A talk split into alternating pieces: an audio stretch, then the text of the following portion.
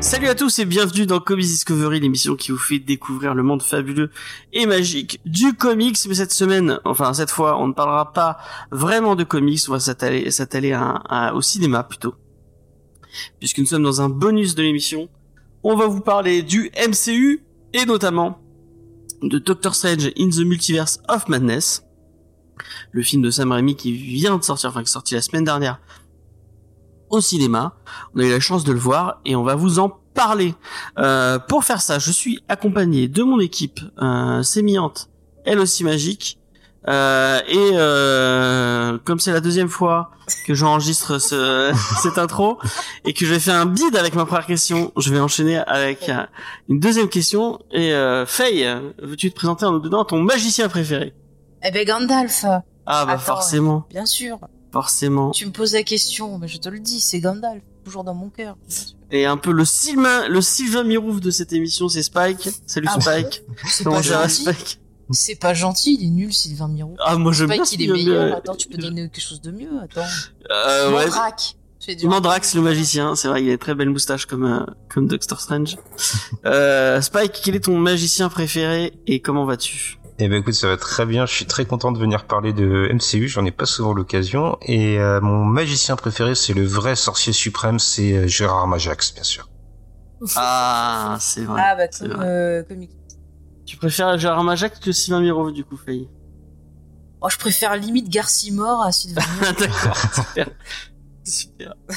Euh, et euh, on ne pouvait pas décemment parler euh, de Doctor Strange in the Multiverse of Madness et de tous ces personnages féminins si cool euh, sans euh, bon déjà on aurait aimé euh, avoir l'entièreté de Codexis avec nous mais on en a euh, sa moitié on a Jade avec nous salut Jade est-ce que ça va Jade? Salut, ça va très bien, très très contente d'être là. Je suis ravie. Merci beaucoup de l'invitation. et quelle est ta magicienne préférée Oh. Ou magicien. Alors bah euh, Wanda Maximoff, j'ai envie de dire Scarlet Witch, mais si on ne pense pas à Scarlet Witch, je dirais la magicienne des ténèbres de Yu-Gi-Oh. ah Parce que je n'ai aucune autre ref. Ah, Zatanna, très, très, très, Zatanna aussi, oui. très belle ref, euh, Xav dans le chat. Euh, donc on, on petite oh, pensée merci pour Cosmic Beast. petite pensée pour Eve et aussi petite pensée pour Oui. Lena Mm. euh, qui qui voulait venir mais qui qui est fatiguée donc on, on, le- on lui a on lui a laissé sa soirée donc voilà euh, Mais vous inquiétez pas, euh, elle pense tout comme moi, vu que c'est notre notre petit apparemment. C'est voilà. toi dans un univers parallèle, en fait, à vous. Ah Oh, peut-être. Ah C'est bah. toi si t'étais né euh, à Toulouse et que tu étais fan de vin et, Ah, bah, et de Dark. Voilà. Je sais pas pourquoi je dis ça. Euh, donc, on va vous parler euh, donc de Doctor Strange, comme je vous l'ai déjà dit. Mais avant euh, de parler de ce deuxième opus, on va faire un petit, un petit tour de table, savoir comment on se place face au premier opus. Et je pense que euh, c'est un, un truc qu'on on, on, euh, on en parlait avant. Euh, c'est un diptyque que, enfin, moi, je, je, je l'associe vraiment à la série Vendavision. Parce que je pense que si vous n'avez pas vu Vendavision, il y a toute une partie du scénario qui vous passe au-dessus de la tête. Donc ma question euh, pour l'équipe et puis surtout pour Jade, c'est euh, comment euh, vous trouvez, enfin, est-ce que Doctor Strange, le premier opus, c'est un film que vous aimez bien? Et, et comment vous avez vous trouvé Vendavision si vous avez vu Vendavision? Jade, si tu veux commencer. Alors Doctor Strange, le premier, je vous avoue que je l'avais totalement... il m'avait très peu importé. Il était cool, mais voilà, sans plus. WandaVision, évidemment, j'ai adoré. C'était, je crois, ma série préférée de... Bah, c'était ma série préférée de l'année dernière. Et elle fait partie de mes séries préférées de tous les temps. Mais ouais, Doctor Strange 1, je l'avais un peu oublié. J'ai même j'ai relu euh, du coup le synopsis et tout avant d'aller voir le 2. Et par contre, j'ai pas eu besoin de faire ça euh, avec Vendavision avant d'aller voir Doctor Strange parce que je le connais par cœur cette série. D'accord. Mais oui, le premier, il est pas mauvais, c'est juste que en fait Doctor Strange, le personnage de Doctor Strange, moi il m- voilà, il m'intéresse pas plus que ça. Mais le, premier film était cool, mais du coup, je l'ai un peu je l'ai un peu oublié quoi. Faye. Alors, moi, le premier Doctor Strange, j'avais beaucoup aimé la mise en scène de la magie euh, qu'avait proposé Scott Derrickson. Surtout en IMAX, je trouvais qu'il y avait des, des images très très belles. On Après, vu en le- IMAX Ouais, on l'avait vu en IMAX, mon cher C'était l'époque où on payait pas le supplément. Effectivement. Euh, bref. Et, et, euh, donc, j'avais bien aimé cette partie-là. Mais après, le reste du scénario, bah, c'était plutôt vide. Il y avait un méchant et un acteur, euh, euh, bah, voilà, qui étaient bons, mais ils en avaient rien fait. Et puis, Doctor Strange, pareil, je trouve qu'il était pas bien développé. On aurait dit Derek Shepard de Grey's Anatomy. Donc, voilà le, le niveau du truc. donc, voilà, c'est, voilà, j'aime la magie, mais pas le reste. Et alors, par contre, vraiment, euh, adorer Vendavision, euh, du début à la fin, on s'était régalé à faire les, les épisodes d'ailleurs euh, avec vous euh, sur le, le chat. euh, Mais il y avait déjà, t'avais fait des épisodes des Oui, avec nous, vous, étiez venus, ouais. Ouais. Voilà. Pa- passion Vanda, passion euh. Agatha aussi. enfin, tout le Passion. Nightmare et... euh, Voilà. Passion Nightmare. Mais il va revenir. Alors je tease, j'ai une, théo- j'ai une théorie Oh là Nightmare. là. Oh là là. Il y a une théorie On ne lâche pas, on ne lâche pas. Et d'ailleurs, si vous avez suivi, il y a des choses qu'on avait dit dans Vendavision qu'on a retrouvées dans le film. Le phasma, encore une fois, a fait frapper. Bref, mais sinon voilà, donc euh, où je me situe, et moi j'y allais en mode euh, fangirl de Sam Raimi, sans espoir d'avoir euh, un truc qui m'intéresse. C'était juste pour le plaisir de retrouver euh, bah, un de mes réalisateurs préférés au cinéma. Et puis bah, après... Même pas un peu pour plus. Vanda, pour... euh, Bon, et Vanda aussi, quoi. Vanda et Sam Raimi, tu vois, mais le reste j'en avais... euh, Rien à carrer. voilà. C'est- C'était un peu où je me situe. Euh, mon cher ami Spike. Euh, quant à moi, euh, pour euh, Doctor Strange, j'avoue que j'avais pas beaucoup aimé le, le premier. Euh, je reconnais comme toi, Faye, qu'il avait des grandes qualités visuelles, euh, qu'il y avait une utilisation des effets spéciaux qui était assez folle et qu'on retrouve hein, d'ailleurs dans, dans ce nouvel épisode. Euh, mais j'avais l'impression que le scénario, il était vraiment sur des rails et que euh, c'était la, formule euh, connue. Je, suis pourtant défenseur du MCU d'habitude, mais celui-là, il m'était vraiment passé au-dessus de la tête totale. Et c'était une époque où j'étais pas forcément encore séduit par euh, Benedict Cumberbatch. Euh, c'est venu euh, plus tard, c'est venu cette année, j'en reparlerai. Euh, quant à Vendavision, euh, je serai un petit peu plus mesuré, mais c'est une série que j'avais vraiment appréciée. Je trouve qu'il y avait un concept qui l'apportait, le fait de traverser l'histoire de la télé. C'était euh, quelque chose de vraiment intéressant pour une première série euh, euh, Disney plus Marvel. Euh, et en plus, c'est vrai que ça se prêtait vraiment beaucoup au jeu de des théories, et ça c'est toujours plaisant quand on regarde euh, une œuvre bien construite, et c'était le cas. Euh, donc là, j'allais vraiment vers ce Doctor Strange 2, avec aussi des attentes quant au réalisateur, parce que on en a déjà parlé. Sam Raimi, c'est aussi quelqu'un que j'apprécie, et euh, j'avais envie de voir sa générosité, essayer de transcender ce personnage de Doctor Strange 2, et, bah, et j'ai pas été déçu. J'en profite pour rappeler euh, à nos auditeurs que si par exemple ils veulent euh, en savoir un peu plus sur Sam Raimi parce qu'on va pas tout détailler et euh, parler un peu de, de son œuvre, on a fait un podcast chez les réfracteurs sur la trilogie Evil Dead. Moi je vous le Mmh. conseille parce qu'on a essayé de parler de sa carrière puis de, de la trilogie et il y a des rapports quand même entre cette trilogie et le film donc ça peut vous faire un petit complément. Vous voyez chef, j'en profite, hein, je fais notre... Merci beaucoup. Euh, bah du coup moi je vais répondre à la question aussi.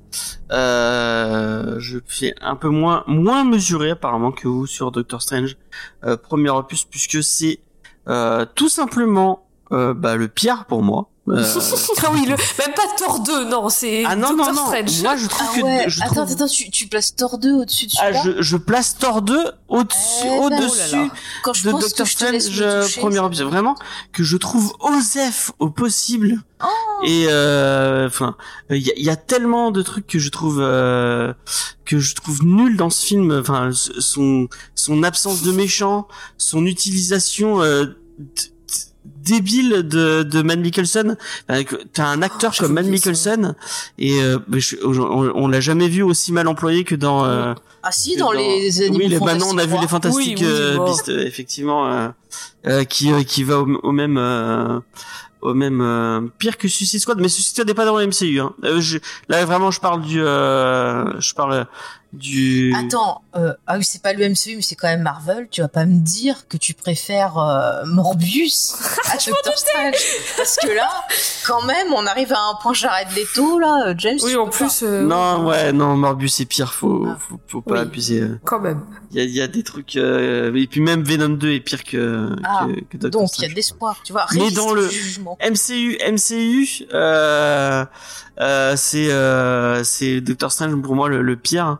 Euh, et euh, bon, vraiment, je trouve osef ce, ce, ce, ce film. J'aime jamais dans la demi Même si j'aime bien le personnage, je l'ai bien aimé dans les autres dans les autres films.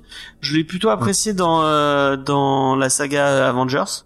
Euh, et euh, je l'ai bien aimé dans Spider-Man No Way Home. euh, contrairement à des gens autour de cette table. Ah bah, excuse-moi, le film dont on va parler est largement, triplement, euh, infiniment supérieur à ce Spider-Man.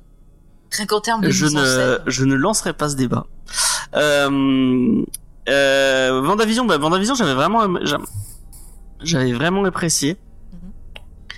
Euh, effectivement, ma série euh, du du MCU préféré, je pense. Euh, euh, avec Hawkeye pas loin derrière, euh, et puis euh, Loki très très très en dessous et enfin bref. Euh, donc et euh, ouais, pour l'instant je pense que la pire c'est Faye entre Loki et Moon Knight. Attention à ce que vous dites. je suis présente. Oh là là, mission Laquelle je, je me suis... Alors, je me suis ennuyée sur les deux. En fait, c'est dommage parce qu'il y a Owen Wilson que j'aime bien et Oscar Isaac que j'aime. En fait, il faudrait une série avec, avec, Oscar, Isaac, et, et Owen Wilson, ça serait parfait. Voilà. C'est marrant, je vois pas Moon Knight dans le, dans le monde de Loki. Vraiment. euh, Ah, du tout. Non, mais je te parle juste des acteurs. Moi. Bon. Plus rien à voir avec Marvel, là. On est Ah oui, totalement c'est- c'est- on a deux bons acteurs, mais pas, pas exploités au maximum. Mais les deux, le problème, encore une fois, je suis une petite aparté, après on passe sur le film. Le problème, encore une fois, pour moi, sur ces séries Marvel, c'est un problème de construction ouais. et de rythme. C'est-à-dire que ils, ils savent qu'ils ont six épisodes et euh, en plus en ce moment c'est un truc sur lequel je suis en train de travailler moi-même pour essayer de comprendre comment ça marche.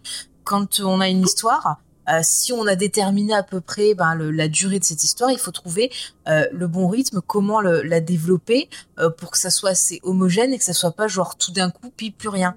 Et le problème de, de cette série, de ces séries euh, Marvel, c'est que on a beaucoup de choses genre dans le premier voire le deuxième épisode, puis après on a un gros trou scénaristique où ils font euh, durer l'histoire, et puis on a euh, le final où il faut tout faire rentrer dedans. Et, et ça va pas au final. Et dans Moon Knight, euh, bah il y avait ça, il y avait ça dans toutes les autres séries aussi. Et moi ça me dérange parce que euh, Moon Knight, il y avait trop du potentiel à faire un truc intéressant, et on aurait pu avoir le personnage qui pouvait peut-être interagir après avec nos magiciens. Ça aurait pu, euh, pourquoi pas, ça aurait pas été euh, débile. Mais je trouve que c'est c'est mal géré les histoires des personnalités. Ils auraient pu faire sur toute la série. Et c'est pas super bien géré. Bon, après, c'est mon avis. Là, euh, maintenant, on est là pour parler. Ouais, on va passer à autre chose. Qui, Euh, qui aurait pu être pour moi, bah, même, je pense qu'on peut le voir comme le final. Le vrai final de Vendavision. bah, si, parce que ça conclut l'intrigue vraiment euh, débutée dans la série. Donc, on on, on a fait ce, ce petit contexte par rapport à Doctor Strange. Faye a fait tout un, un conducteur que, comme d'habitude, euh, j'ai pris le temps de ne pas lire. Et oui, voilà, Donc, parce qu'il fait jamais rien. Quel Euh, professionnel. Ce qui va être le plus intelligent, euh, c'est de donner euh, la, le lead à notre chère Faye pour que ce soit elle je, qui gère je le vais débat. commencer à gérer le débat, et puis James, il va venir et il va mettre le bordel. Vous allez voir, c'est très drôle. Effectivement, comme on fait à chaque fois. C'est un petit chat. Mais euh, mais pour être euh, totalement euh, pour montrer que je ne suis pas sexiste parce que euh, je n'ai pas lu le conducteur de Faye et je n'ai pas lu euh, les rajouts de, de Spike. Donc voilà. C'est moi qui gère. Alors que je fais un truc pour lui, lui faciliter la vie, les amis, et Ah il ouais, je suis Je désolé. vais faire cela compliqué. Donc, eh ben, écoutez, on va se débrouiller, hein, et puis voilà. hein. Allez, il Faye, Il vas-y, est comme un jazzman, il improvise, tu sais. Ouais, Voilà, c'est ça. Alors que moi, je suis trop. Euh... Pipa la papou poupou, papa la papou. Ah, c'est Scatman en fait. On t'a reconnu. Bah écoutez, moi, je vous propose de, de commencer parce que bonne analyse, ça commence avec un contexte. Donc, on va planter le contexte de production parce que c'est important de voir comment le film s'est fait, comment Sam Raimi euh, s'est retrouvé là. Donc, euh, je vais vous en parler. Donc, euh, Doctor Strange, donc la production du, du deuxième a commencé dès 2016, donc avec Scott Derrickson, le réalisateur du premier film, donc euh, qui signe son contrat pour réaliser la suite de Doctor Strange. En 2019, on annonce le titre et euh, il est annoncé que Elisabeth Olsen va euh, jouer dans le film. Le scénario commence à être écrit. On engage une certaine Jade Allais Barlett pour écrire ce scénario.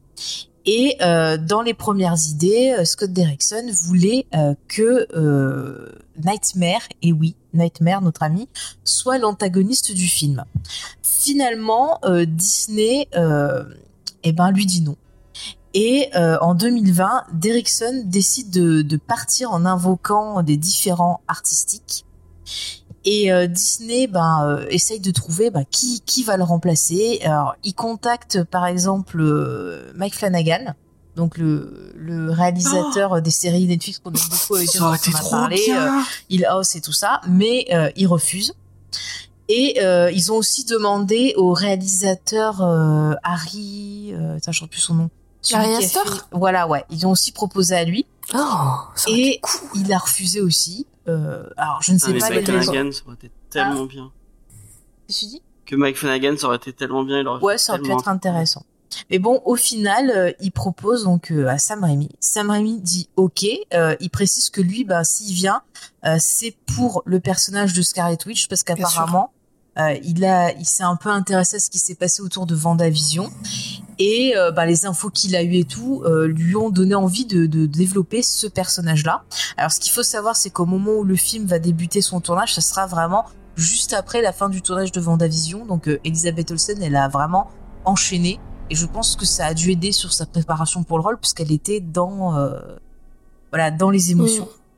Euh, au niveau du casting, alors ce qu'il faut savoir, c'est que au début, l'actrice euh, donc qui joue euh, Christine, euh, ça y est, j'ai oublié son prénom, Rachel McAdams, voulait ne voulait quitter aussi la production. Et euh, d'après ce que j'ai lu, elle serait restée quand elle a entendu que Sam Raimi euh, venait participer au film.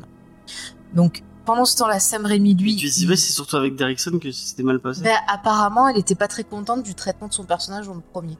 tu m'étonnes. euh, voilà. Bref, donc pendant ce temps-là, Sam Raimi, il débarque, il a dit j'arrive, je prends Daniel Elfman, mon pote, euh, il va me faire la musique, et il engage un nouveau euh, scénariste qui est euh, Michael euh, Waldron. Alors lui, en fait, c'est quelqu'un qui a travaillé sur la série Rick and Morty, donc la série d'animation de Dan Harmon, donc le, créateur de Community. Bah, ce qui est plutôt une bonne idée, parce que c'est une série qui parle déjà de, de multivers, de monde parallèle, donc pourquoi pas. Et donc ensemble, ils décident de travailler sur le scénario, ils échangent des idées, ils veulent vraiment donner un côté très horrifique au film.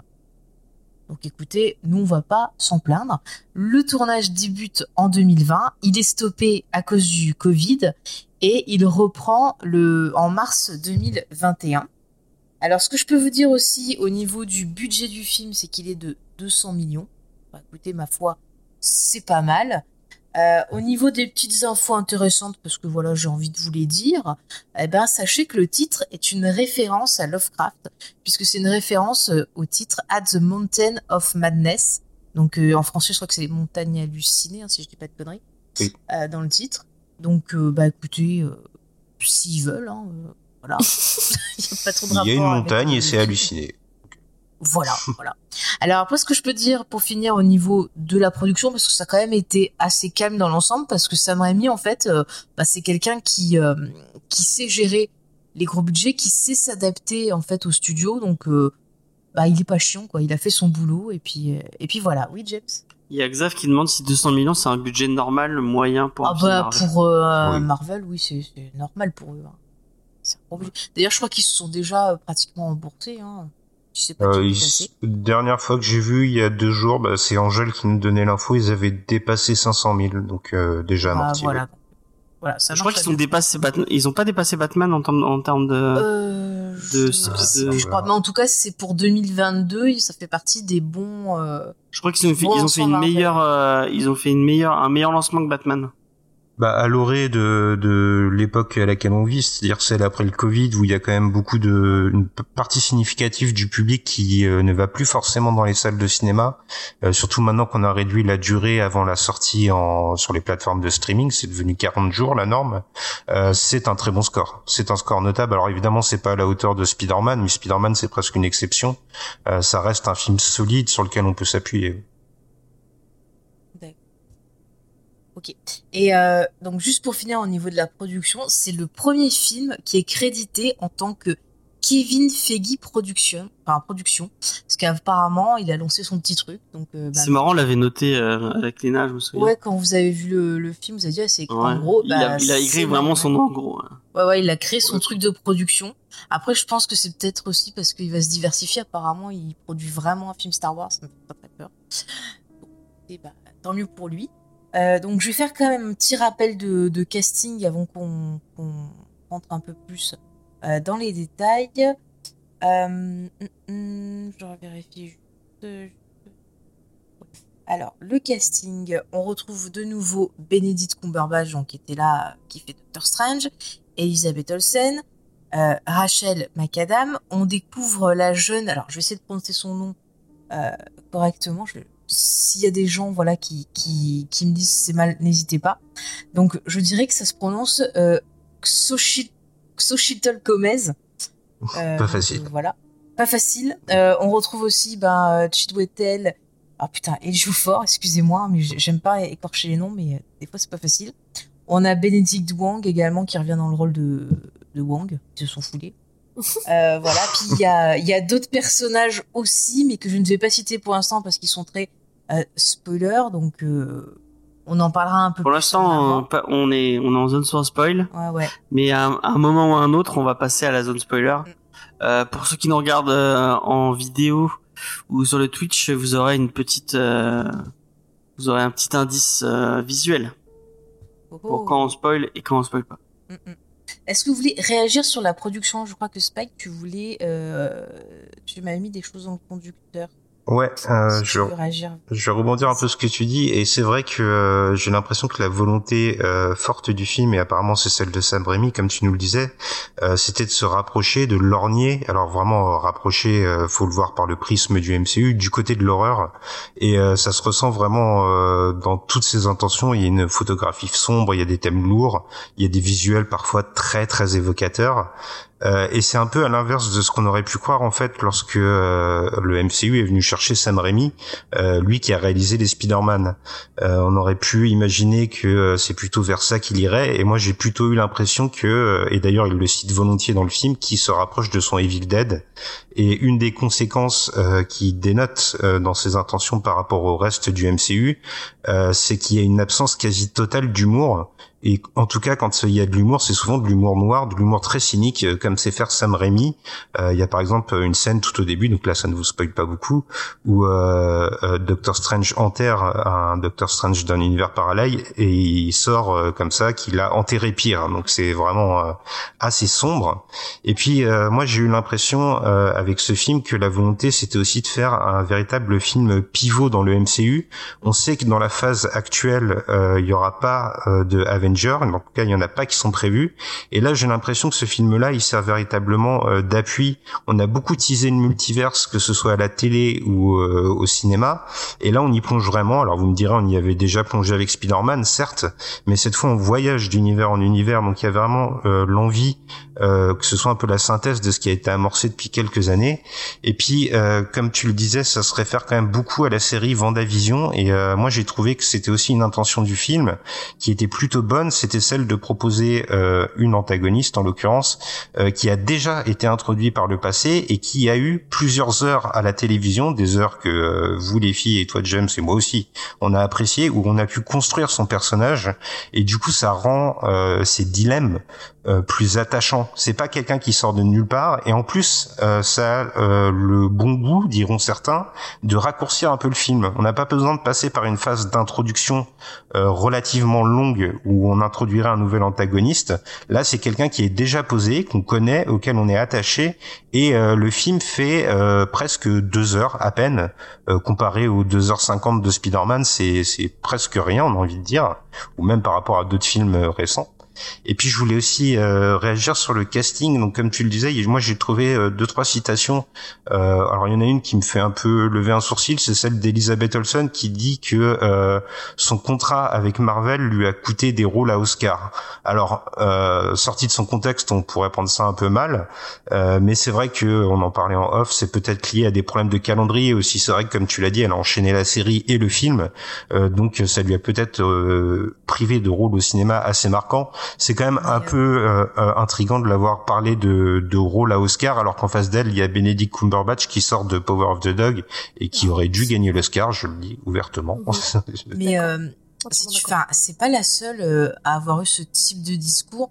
Et j'ai l'impression que si avant le MCU, t'avais pas une carrière déjà, c'est beaucoup plus difficile quand t'es vraiment connu pour ça de bah, d'arriver à avoir des rôles plus intéressants.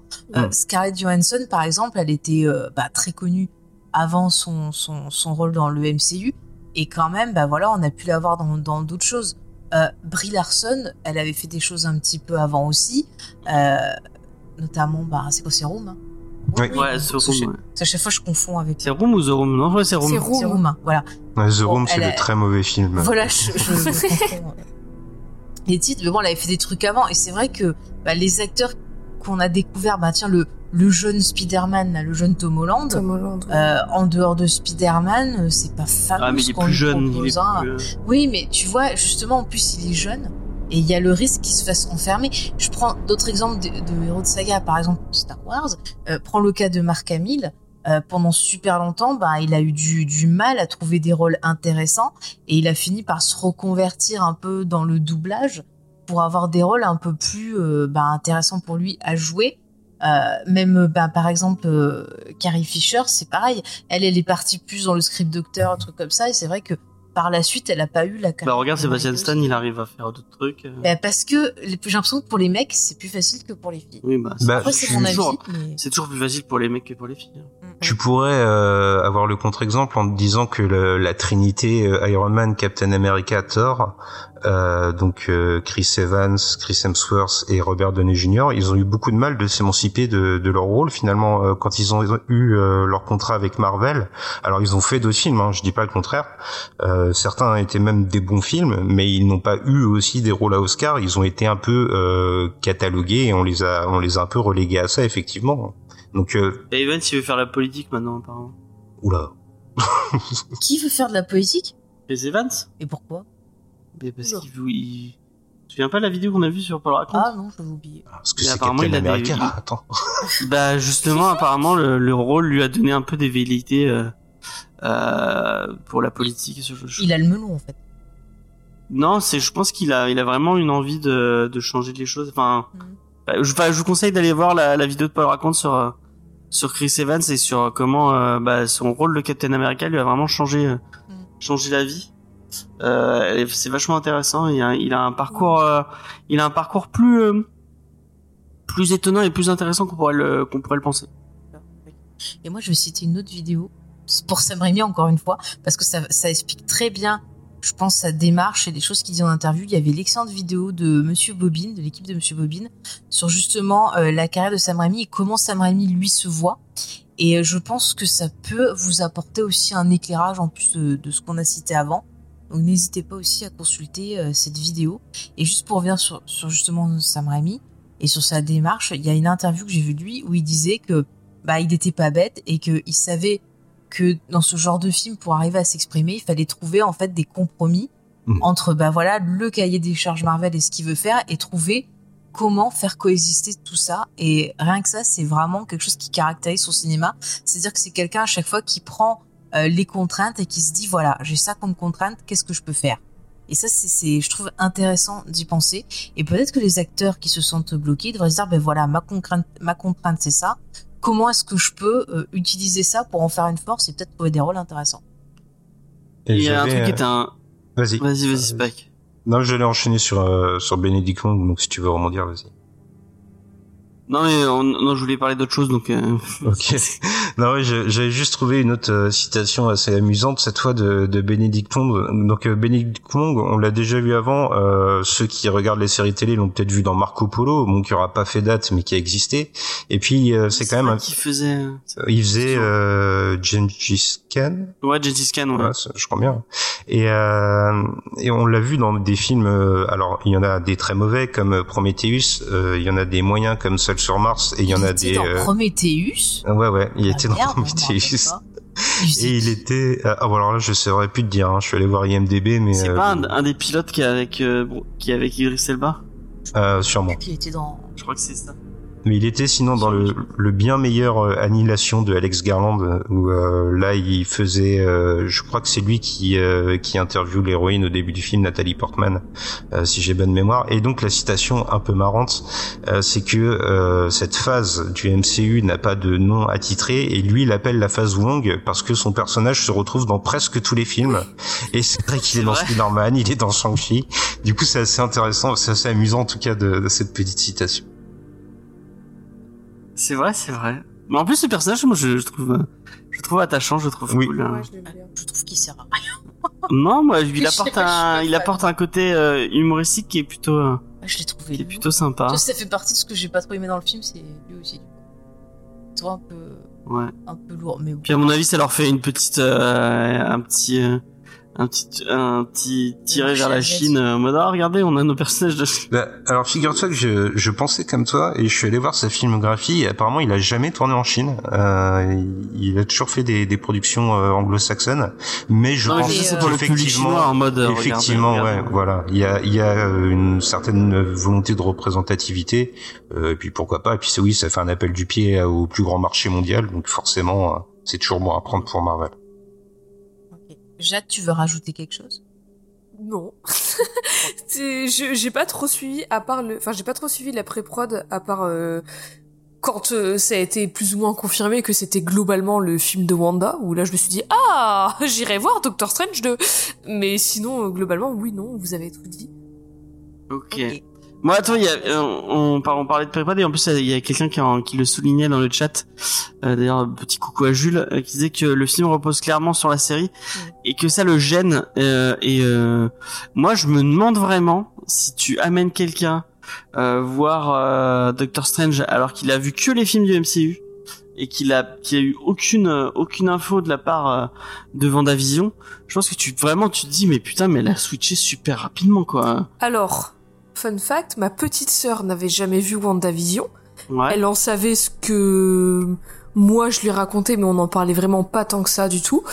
Et elle a été voir le film et elle a ça l'a pas dérangé plus que ça. En fait, elle, ah ouais. elle s'est laissée euh, embarquer. Bon, je crois que grosse, elle savait grosso modo ce qui s'était passé avant parce que bah c'est ma sœur quoi. du coup voilà. Mais genre, euh, elle savait par exemple pas que les enfants de Scarlet Witch, ils venaient de la série. Pour elle, mmh. c'était genre, c'était dans le film, c'est, ça venait du film Doctor Strange 2. Et ça l'a pas plus dérangé que ça. Enfin, genre, elle a tout compris et tout, elle a kiffé, donc euh, voilà. Ok, attends. Mais après, euh, après, elle est pas méga fan non plus. Bah après, je veux dire, toute la structure de ce MCU marche comme une série télé.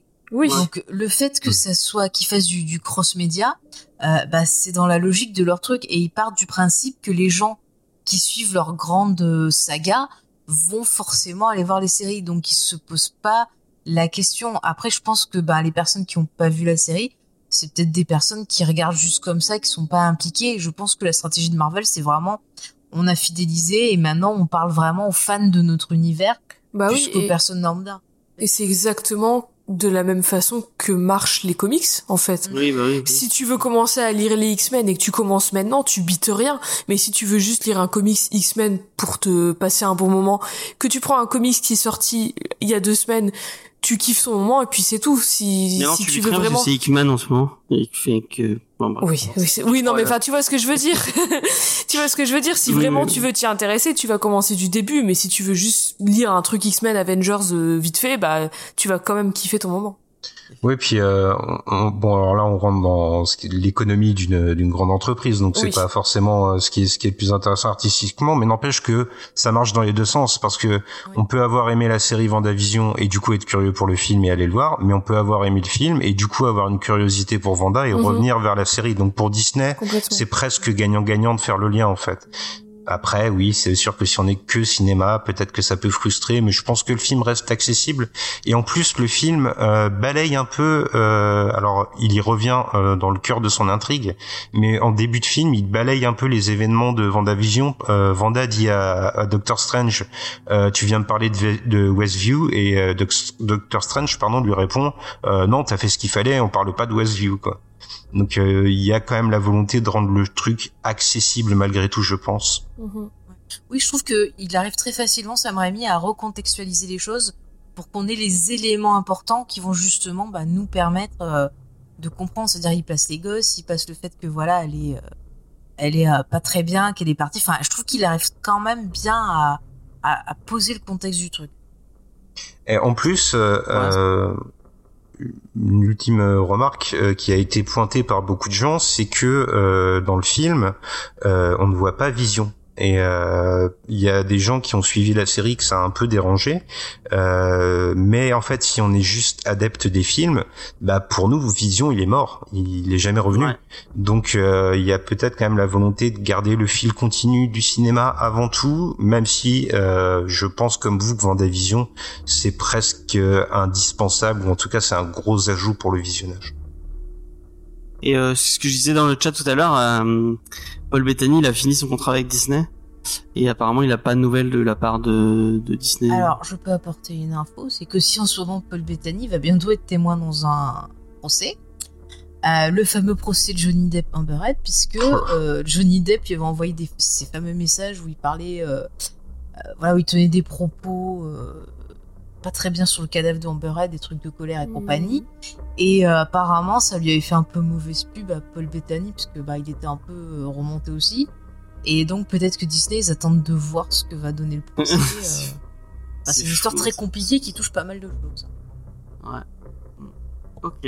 On peut, on peut enchaîner si Oui, tu veux. bah on peut se lancer dans la partie euh, analyse. Parce que comme vas-y. ça, on va pouvoir spoiler. Bah, mais nous, ton petit truc. Ah, on lance le spoiler, on, on donne pas un avis bah- quand même sur le film. De quoi? On fait pas un petit tour de table de, de- de- Ah, bah vas-y, fais-nous un petit tour de table et puis on y va. Moi, j'essaie de faire un truc euh, bien rythmé, fluide. On est là pour parler du film. euh. Mais vas-y, fais comme Bah ça. Jade, vas-y, donne-nous ton avis sur euh, sur le film. Sans spoiler, alors. Sans spoiler du Euh, coup. Sans spoiler, bah j'ai adoré. Voilà. j'ai bon, j'ai adoré. J'ai j'ai été très très très contente de revoir Wanda et j'étais très très très très contente d'enfin voir America au cinéma parce que je l'attendais depuis si longtemps et je suis fan d'America Chavez, je suis fan des Young Avengers, je suis fan de Scarlet Witch. Donc tout se rassemble et ouais, non, j'ai adoré, il y a eu il y a vraiment quelques petits trucs, euh, petites failles ou quoi scénaristiques, mais vraiment, euh, je passe au-dessus, quoi, tellement c'est peu, peu important, je me laisse emporter.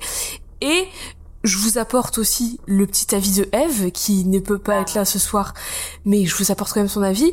Elle dit, bah j'ai adoré, c'était super, même s'il y a des trucs qui m'ont fait grincer des dents un peu, j'ai quand même adoré. Donc voilà, grosso modo, son avis c'est ça aussi. D'accord. Sans spoiler. Spike et toi feras que un bisou. Eh ben écoute, moi j'ai souvent l'habitude de me défendre d'aimer le MCU et de devoir euh, reconnaître ça comme un plaisir coupable, mais euh, là je suis entouré de personnes bienveillantes, donc euh, j'affirme déjà mon amour du MCU et je considère, et j'ai pas peur de le dire, que ce Doctor Strange 2 euh, c'est un peu le haut du panier pour moi.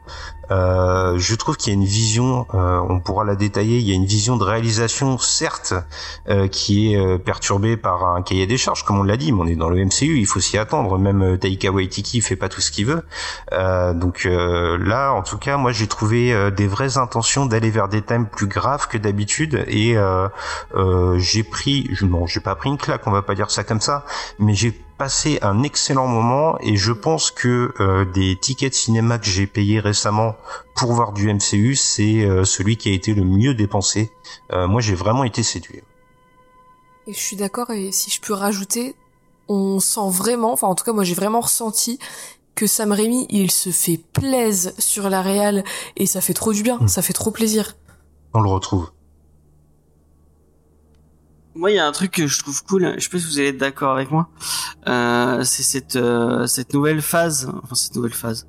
Une nouvelle phase, mais ce ce ce, ce vers quoi J'espère que c'est ça. euh, J'espère vraiment que c'est ça euh, vers vers quoi euh, nos amis de chez Disney se tendent. Euh, on voit Chloé Zhao et Eternal Et- où elle est où elle met sa patte, elle met sa vraiment sa on, on l'a on l'a déjà dit. Elle met sa patte de réalisatrice, elle met sa patte d'autrice euh, au travers euh, au travers de son film. Euh, après il a il a les défauts euh, qu'on lui trouve et on, on peut en parler euh, longuement. Mais il y a une il euh, il y a quand même une certaine liberté et une certaine euh, une certaine coup des franches pour pour pour une vision de réal Là, on a exactement la même chose avec Doctor, Strange in the Multiverse of Madness, euh, où Sam Raimi, même si à mon avis il a pas beaucoup toucher au, au scénario, euh, mais on, il a pu y rajouter son humour, y rajouter son, euh, sa, ses pattes graphiques, ses gimmicks euh, de réal. euh, euh, Il y a vraiment, il y a, enfin moi il y a, il y a, il y a truc. Bon, vous l'avez compris, le film m'a plu, euh, mais vraiment, si euh, c'est c'est vers ça qu'on va, mais euh, mais moi je dis oui à 1000%. euh, euh, allez-y euh, et même donnez-leur encore plus de liberté. Donnez votre euh, donnez euh, votre jouet à, à, à des à des gens qui savent réaliser et, et puis à des yes man euh, euh, qui euh, qui font. je, je vais pas euh, je vais pas dénoncer balancer des noms mais vraiment euh, ouais.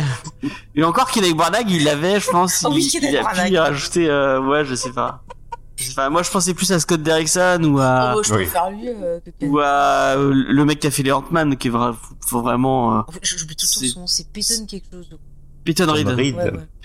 Ouais, c'est pas lui qui a fait euh... non non, je Mais confonds le pire, c'est que les Ant-Man, je les vois, sur le moment, je dis bon, ça se regarder, mais je les oublie tout le temps. Ouais, alors que là là tu sais le absolument. là il y a plein de scènes marquantes, il y a plein Attends, de il y scènes a, il y a qui Chat qui a dit quelque chose, j'ai pas entendu. J'ai dit instantanément, tu les oublies, les Mais oui Quentin Dupieux chez Mar chez Marvel, je ne Alors sais là- pas. Doctor Strange 3, directement. Ah bah oui Ah, il est en train de faire un Sentai hein, donc euh... bon euh... Hmm. à mon avis, le din chez Marvel, ce serait trop bien. enfin bref. Euh, on Godard peut- est toujours là, enfin, hein, si tu veux. De quoi Godard est toujours là, si tu veux, après. Non, je rigole, un Euh, pitié, non, Godard. surtout pas. Oh là là. Mais pourquoi pas. David Lynch? Ça serait bien. Oh on non, pas David et Lynch, putain. Mais Alors, si. j'hésite entre ça serait trop bien et ça serait un enfer. J'oscille entre les deux. Putain, on a euh, ce, ce ce matin on est allé voir The Northman. Bon, euh, bah, euh, déjà donner un, un du MCU à Robert euh, Edger, à mon avis, ça peut ça peut donner un truc marrant. Mais on a vu la, la bande annonce de Crime du futur de Cronenberg. Oh pitié, ne donnez jamais du MCU à Ça Cronenberg. peut être Il va faire un intéressant. truc Ah, du dégueulasse. body horror, ça peut être sympa. Ah non, mais moi, moi j'irai pas le voir, euh, Crime du futur. Bah, vraiment, moi, j'ai j'ai envie de le voir par euh, Ah, aspect complet. rien, moi, rien que la bande annonce, j'ai envie de gerber. je, je, je- j'ai un problème avec les Seydoux, donc c'est ça qui me fait. Euh, Ah, moi j'ai un problème avec Mais il y a Cronenberg. Vigo. il y a un duo d'actrices euh, redoutable, là, franchement. Ah ouais, purée. Oh là là là là. Enfin bref, euh, donc euh, j'ai j'ai beaucoup aimé Doctor Strange euh, et euh, bah, euh, et euh, comme comme je disais vraiment si c'est vers vers quoi tend Marvel de donner de donner son, son jouet vraiment je moi je vois vraiment ça comme un, un petit jouet. Ok ça a l'air d'être moins avec moins de liberté que chez DC parce qu'on on- je pense que un mec comme Reeves avait beaucoup plus de de enfin, il, il a pu il a pu écrire son scén- il a pu écrire son scénario. Ouais, mais il y avait un cahier des charges quand même, un peu, je pense. ouais effectivement la, la scène du Joker notamment On a vu que Warner, ils avaient produit un film avec Thierry Lhermitte et d'autres euh, comiques euh, français là. Où ah oui c'est vrai. oh je putain ça a l'air nul ça. Enfin bref euh, euh, donc ouais. Moi vraiment Doctor Strange comme comme disait Spike le haut du panier de de chez Marvel vraiment j'ai passé un, un super moment. Et euh, je- tu vois j'ai envie de le revoir. Euh, euh, vraiment j'ai passé un un super moment. Et en plus ça- bon excuse il y a il y a il y a, il y a tout je sais qu'il y a, il y a des gens qui râlaient qui râlaient plus sur euh, No Way Home en disant oh le fan service le fan service là il y a plein de fan service mais il y a du moi moi c'est que du enfin bon après euh, No Way Home marche sur moi donc Mais il y a un scénario. que- mais euh, moi il y a, il y a des trucs de fan service qui m'ont éclaté que j'ai trouvé que j'ai trouvé génial et, et Oui. bon, on en parlera après dans la partie spoiler mais euh, il y a une musique notamment que enfin, j'ai j'ai trouvé d'un bonheur d'un bonheur. J'ai donné la parole à Faye qui qui qui euh, qui a trop envie de parler de Sam Raimi. Oui, je l'adore. Il est dans mes réalisateurs préférés. Donc voilà, j'étais, euh, j'étais ravie, j'étais euh, on fire, surtout quand j'ai vu un certain Bruce C, pour pas dire le nom en entier. Ah, on a dit qu'on spoilait pas. Ouais, je m'en fous. J'ai pas dit, j'ai pas dit le nom en entier, mais je, je cherchais quand je l'ai vu. Ah, j'ai. Vous voyez les gens qui ont hurlé à Spider-Man, eh ben c'était moi en fait pour euh, pour ce personnage-là. Vous voyez les gens qui euh, à l'avant-première de Jujutsu Kaisen Ah, qui ont enlevé leur t-shirt. J'ai tout déchiré. Elle a fait pareil. Ah mais il a du charme. Écoutez, moi, moi il était mes crushs d'ado. Bon bref. Non mais j'ai. Je crois que c'est sa scène pas générique, la, la Ah, meilleure scène pas générique. tais-toi, tais-toi. Ah. Tu, je peux donner mon avis? Vas-y, vas-y. Bon, merci. Euh, donc moi, euh, dernièrement, ça, vous le savez, ça me, ça me saoulait. J'avais l'impression d'être dans un jour sans fin, que c'est toujours Non, la parce même que t'as chose. aimé Eternal.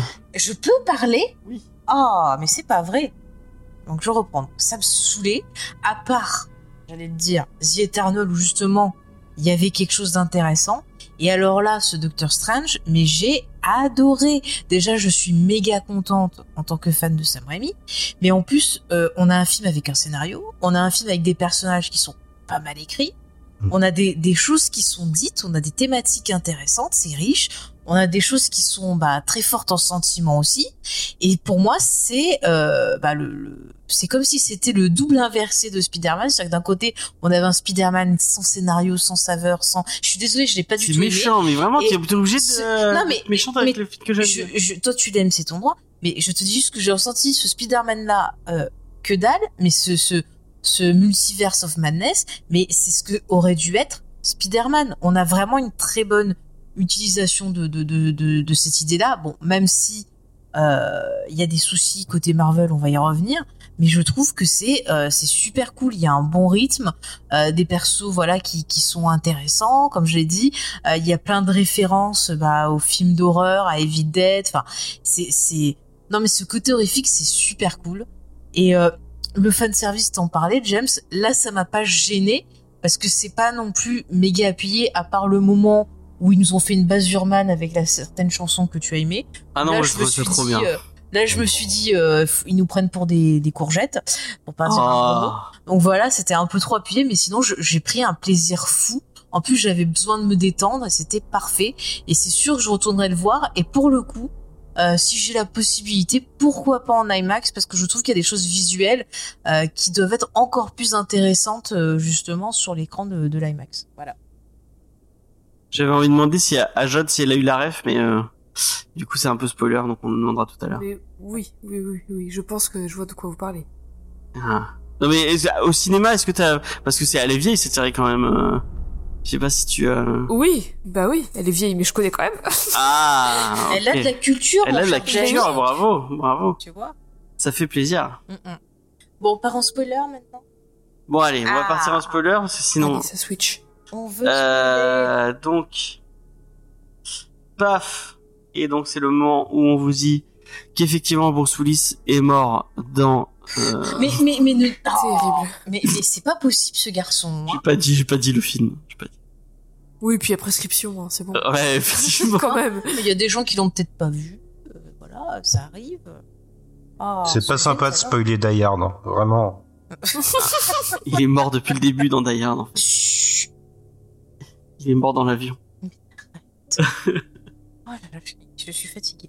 Alors, on va partir à la partie spoiler et on va commencer. euh, moi, j'avais dit, j'avais noté ça.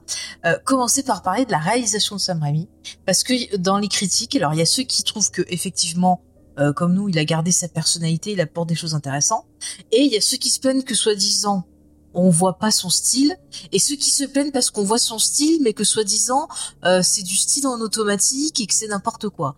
Donc je pense qu'il faut faire un petit peu le point sur cette réalisation et bah voir un peu ce qu'on a pensé, qu'est-ce qu'il apporte effectivement, est-ce que c'est vraiment lui Enfin voilà, on va essayer un peu de, de faire le point sur cette première euh, critique. Euh, qui a envie de commencer? Bah, Je vais lancer Jade, si tu veux nous parler un peu de la réalisation. Toi, qu'est-ce qui t'a marqué? Est-ce que voilà, tu es un peu familière, je pense, euh, ou pas de son style? Mais, Alors, euh, très vite fait, je connais Sam Raimi, j'ai vu Evil Dead, euh, j'ai vu les Spider-Man, bien sûr, mais c'est, ça s'arrête globalement. Je crois que j'ai vu euh, Deadman, je crois. Ça Darkman. s'appelle Darkman. Darkman.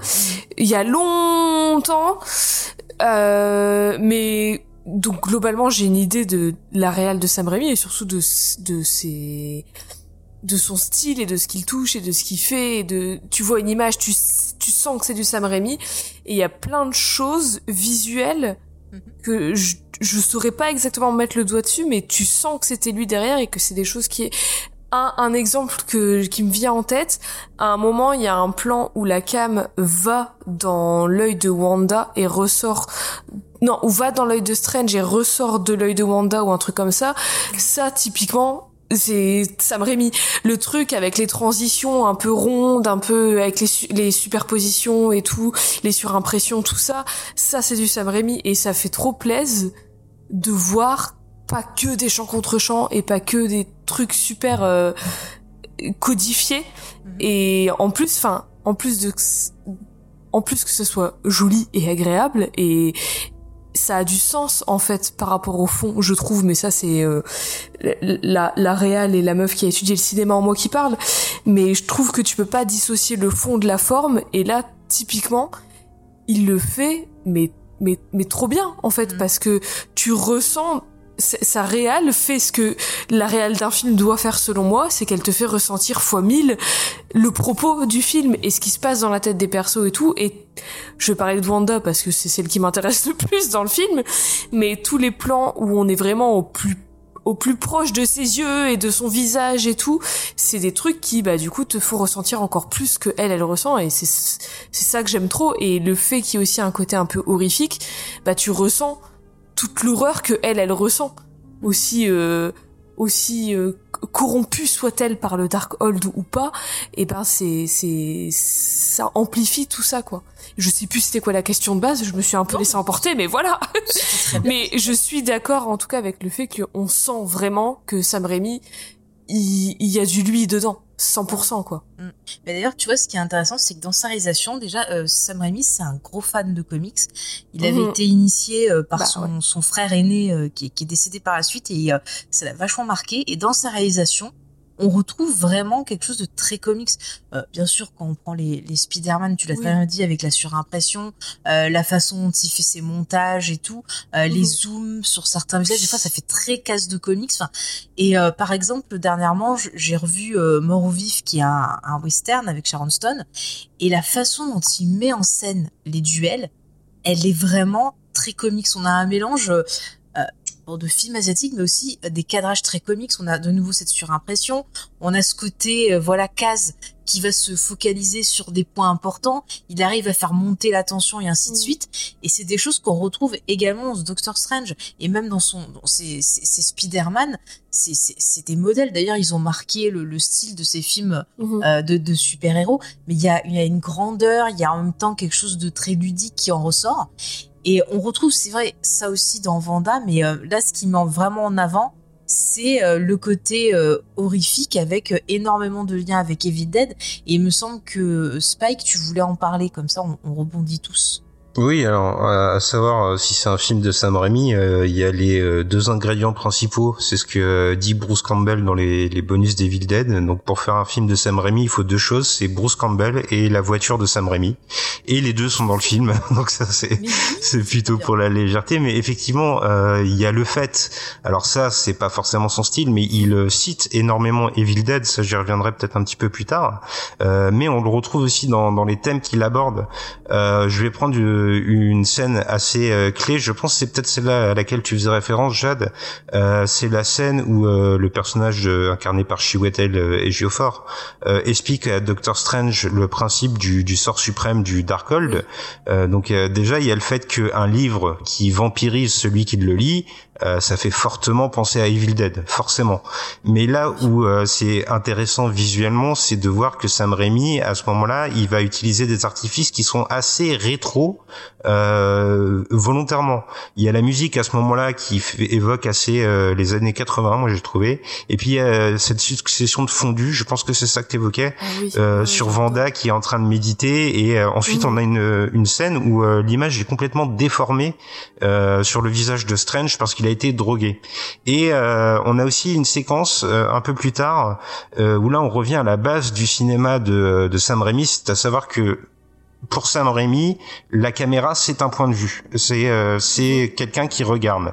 Et on a cette scène où euh, le spectateur est en vue subjective, qui fait vraiment penser là encore à son style sur Evil Dead et euh, à sa façon de représenter le mal, notamment les, les courants d'air qui arrivent dans la maison de, de du, comment dire du double dans cet univers parallèle de Vanda. C'est vraiment un film qui est signé à ce moment-là et j'ai trouvé que c'était aussi présent euh, dans des intentions qu'il avait peut-être pas forcément euh, exprimées auparavant dans son cinéma, mais qui, selon moi, sont forcément des choses qui viennent du réalisateur. Euh, moi, je pense à cette scène euh, qui devient assez iconique pour ceux qui ont vu le film, où Doctor Strange voyage pour la première fois dans le, le multiverse et où il va connaître différentes déformations. Et là, euh, véritablement, on retrouve le Sam Raimi blagueur presque. Alors, il y a ce passage en dessin animé, ça on l'attendait peut-être un peu. Et ensuite cette séquence complètement abstraite où c'est des, euh, jaillissements de peinture. Et euh, là, véritablement, j'ai eu l'impression qu'il voulait, et ça c'est une volonté du cinéma de Sam Raimi selon moi, euh, sortir du monde du cinéma, sortir de l'écran de cinéma pour proposer autre chose. Et moi, ça m'a fait penser un peu à un auteur de comics. Pour le coup, c'est un peu Grant Morrison. Alors, je suis en train de lire du Grant Morrison, ça aide aussi. mais Grant Morrison, souvent, il essaye de casser le cadre du comics. Et par exemple, je suis en train de lire son Animal dans Animal Man, parfois, euh, il quitte la colorisation pour revenir à des croquis parce que ça a une signification dans l'histoire. Et bah, dans la scène de Doctor Strange où Doctor Strange traverse le multiverse, j'ai eu l'impression qu'on basculait dans quelque chose de très allégorique. Et ça, c'est forcément quelque chose qui vient de Sam Raimi. Et euh, il y a une autre chose, alors je le case là, euh, j'ai été assez étonné de voir qu'il y avait euh, pas mal d'évocations euh, christiques dans le film, donc relatives à la Bible. donc là, je m'aventure sur un terrain que je ne maîtrise peut-être pas totalement, je suis pas religieux, mais il y a quand même plusieurs éléments qui m'y ont fait penser. Donc déjà, il y a le fait qu'il y ait un livre qui soit au centre de l'intrigue, même si là on pourrait penser à Evil Dead. Il y a le fait qu'il y ait une prophétie qui soit gravée dans la pierre, donc là, c'est pour des choses assez marquantes. Mais il y a aussi des détails. Il y a une séquence où Doctor Strange va changer l'eau en vin. Il y a le fait que quand il rencontre Vanda pour la première fois, Vanda, elle cultive un jardin de pommes, comme le jardin d'Éden. Et puis la pomme, c'est aussi un fruit qui représente la magie, la sorcière. C'est un fruit de la connaissance, et c'est quelque chose qu'on retrouve pas mal dans certains rites aussi. Donc c'est, c'est, tu vois, encore une fois, il nous la repositionne en disant bah tiens, c'est la sorcière. Oui, après tout, ouais, tous les bails, et d'ailleurs, la sorcellerie et tout, il y a toujours des des, des liens à faire avec euh, des questions religieuses, de croyances et tout, de, de culture et de tradition. Donc euh, c'est ouais. Et puis même le, le miroir. Euh, J'en profite parce qu'on est dans les, les trucs de Sam Raimi. Sam Raimi, le miroir, le, le côté un peu double, c'est quelque chose qu'il utilise souvent et mm. notamment dans Evil Dead. Oh. Euh, tout à l'heure, vous parlez de la scène du thé, enfin de plein de trucs. Il y a beaucoup de références à Evil Dead 3 notamment.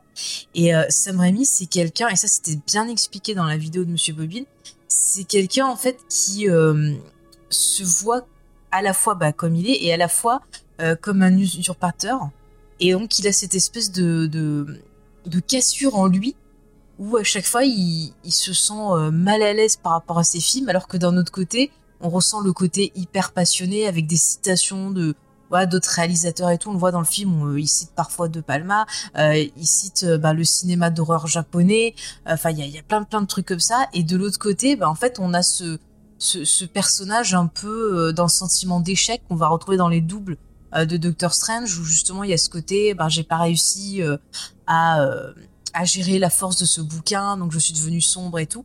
Et encore une fois, bah, on retrouve un peu ce, ce, ce combat mental que ce livre Sam Raimi dans le film et ça va être symbolisé par tous ces miroirs cassés et les personnages mêmes sont euh, des personnages qui sont cassés et qui se retrouvent plein de fois confrontés à leur double, hmm. confrontés à leur vérité. Enfin, je pense que c'est des choses que j'ai remarquées et c'est tellement quelque chose de, de, typique dans le cinéma de Sam Raimi. Tu le retrouves tout le temps, le côté euh, illusion versus réalité, ce qu'on veut pas s'avouer. Enfin, tu l'avais même dans son film sur le magicien d'Oz aussi. Donc c'est c'est vraiment quelque chose. Il arrive à mettre quelque chose d'intime euh, dans ce film-là, en fait, au final. Vas-y, Spike, je t'avais coupé. Euh, non, non, j'avais fini, t'inquiète pas. Si je peux rebondir sur deux petites choses, mais ça va peut-être nous dérailler, donc n'hésitez pas à me totalement oublier ce que j'ai dit. La scène des miroirs avec les reflets que Wanda utilise pour euh, revenir dans l'univers incroyable, cette scène incroyable. Et tu parlais justement de de double et d'identité euh, de, de, double identité d'avoir plusieurs facettes et tout je trouve ça vachement intéressant que justement à côté de tous ces personnages qui sont euh, qui, qui, qui, comme Wanda qui était genre qui veut pour faire le bien va faire le mal, Doctor Strange qui a un peu aussi ce, ce, cette question de double identité, il sait pas trop où il se trouve. À côté de ça, on a America qui est la seule America de tous les univers. Elle, elle a pas de double, elle a rien de tout ça, et elle sait pour autant pas plus qui elle est que les autres. Et je trouve ça vachement intéressant de l'avoir mise là-dedans. Ouais. Ouais, et tu te rends compte qu'en fait, les personnages vont découvrir qui ils sont, non pas quand ils vont se regarder dans le prisme d'un miroir, mais euh, par leurs interactions. C'est-à-dire que Mhm. Vanda, elle va apprendre euh, de Doctor Strange euh, et de la petite, et America pareil, Doctor. Strange aussi. Et c'est ça qui est intéressant aussi, parce qu'on n'a pas forcément ça dans les autres films du, du Marvelverse. Je trouve que c'est souvent genre le héros qui est confronté à un méchant, il le bat, point, et il n'y a pas vraiment de de, de euh, liens, de vraies remises en cause et de choses comme ça. Et là, de voir ce parcours de Vanda qui avait débuté dans la série euh, Vendavision déjà par le prisme euh, d'un miroir, dans le prisme de quelque chose de déformant qui était l'utilisation de la télévision, et de voir ça qui est continué, qui est poursuivi euh, dans le film, bah, je trouve ça intéressant parce que ça permet de lier à la fois bah, les, les, les thématiques euh, de Sam Raimi et en même temps euh, continuer un cahier des charges Marvel. Donc c'est une, une alliance finalement, une certaine équilibre entre eh ben, le côté commercial et le côté artistique. Donc c'est vrai que pour moi, bah oui, on a Sam Raimi, mais on a aussi euh, Marvel et comme quoi ça peut coexister en fait. Hein. Mhm. Je sais pas ce que, si, ce que t'en penses, Spike, si tu vois d'autres. Euh, bah, je voulais rebondir sur euh, sur la figure du miroir. Du coup, je, je vais le Mhm. caser là. Euh, Oui, vas-y, on. On- ouais, on y va Voilà. librement. Ouais, d'accord. Voilà.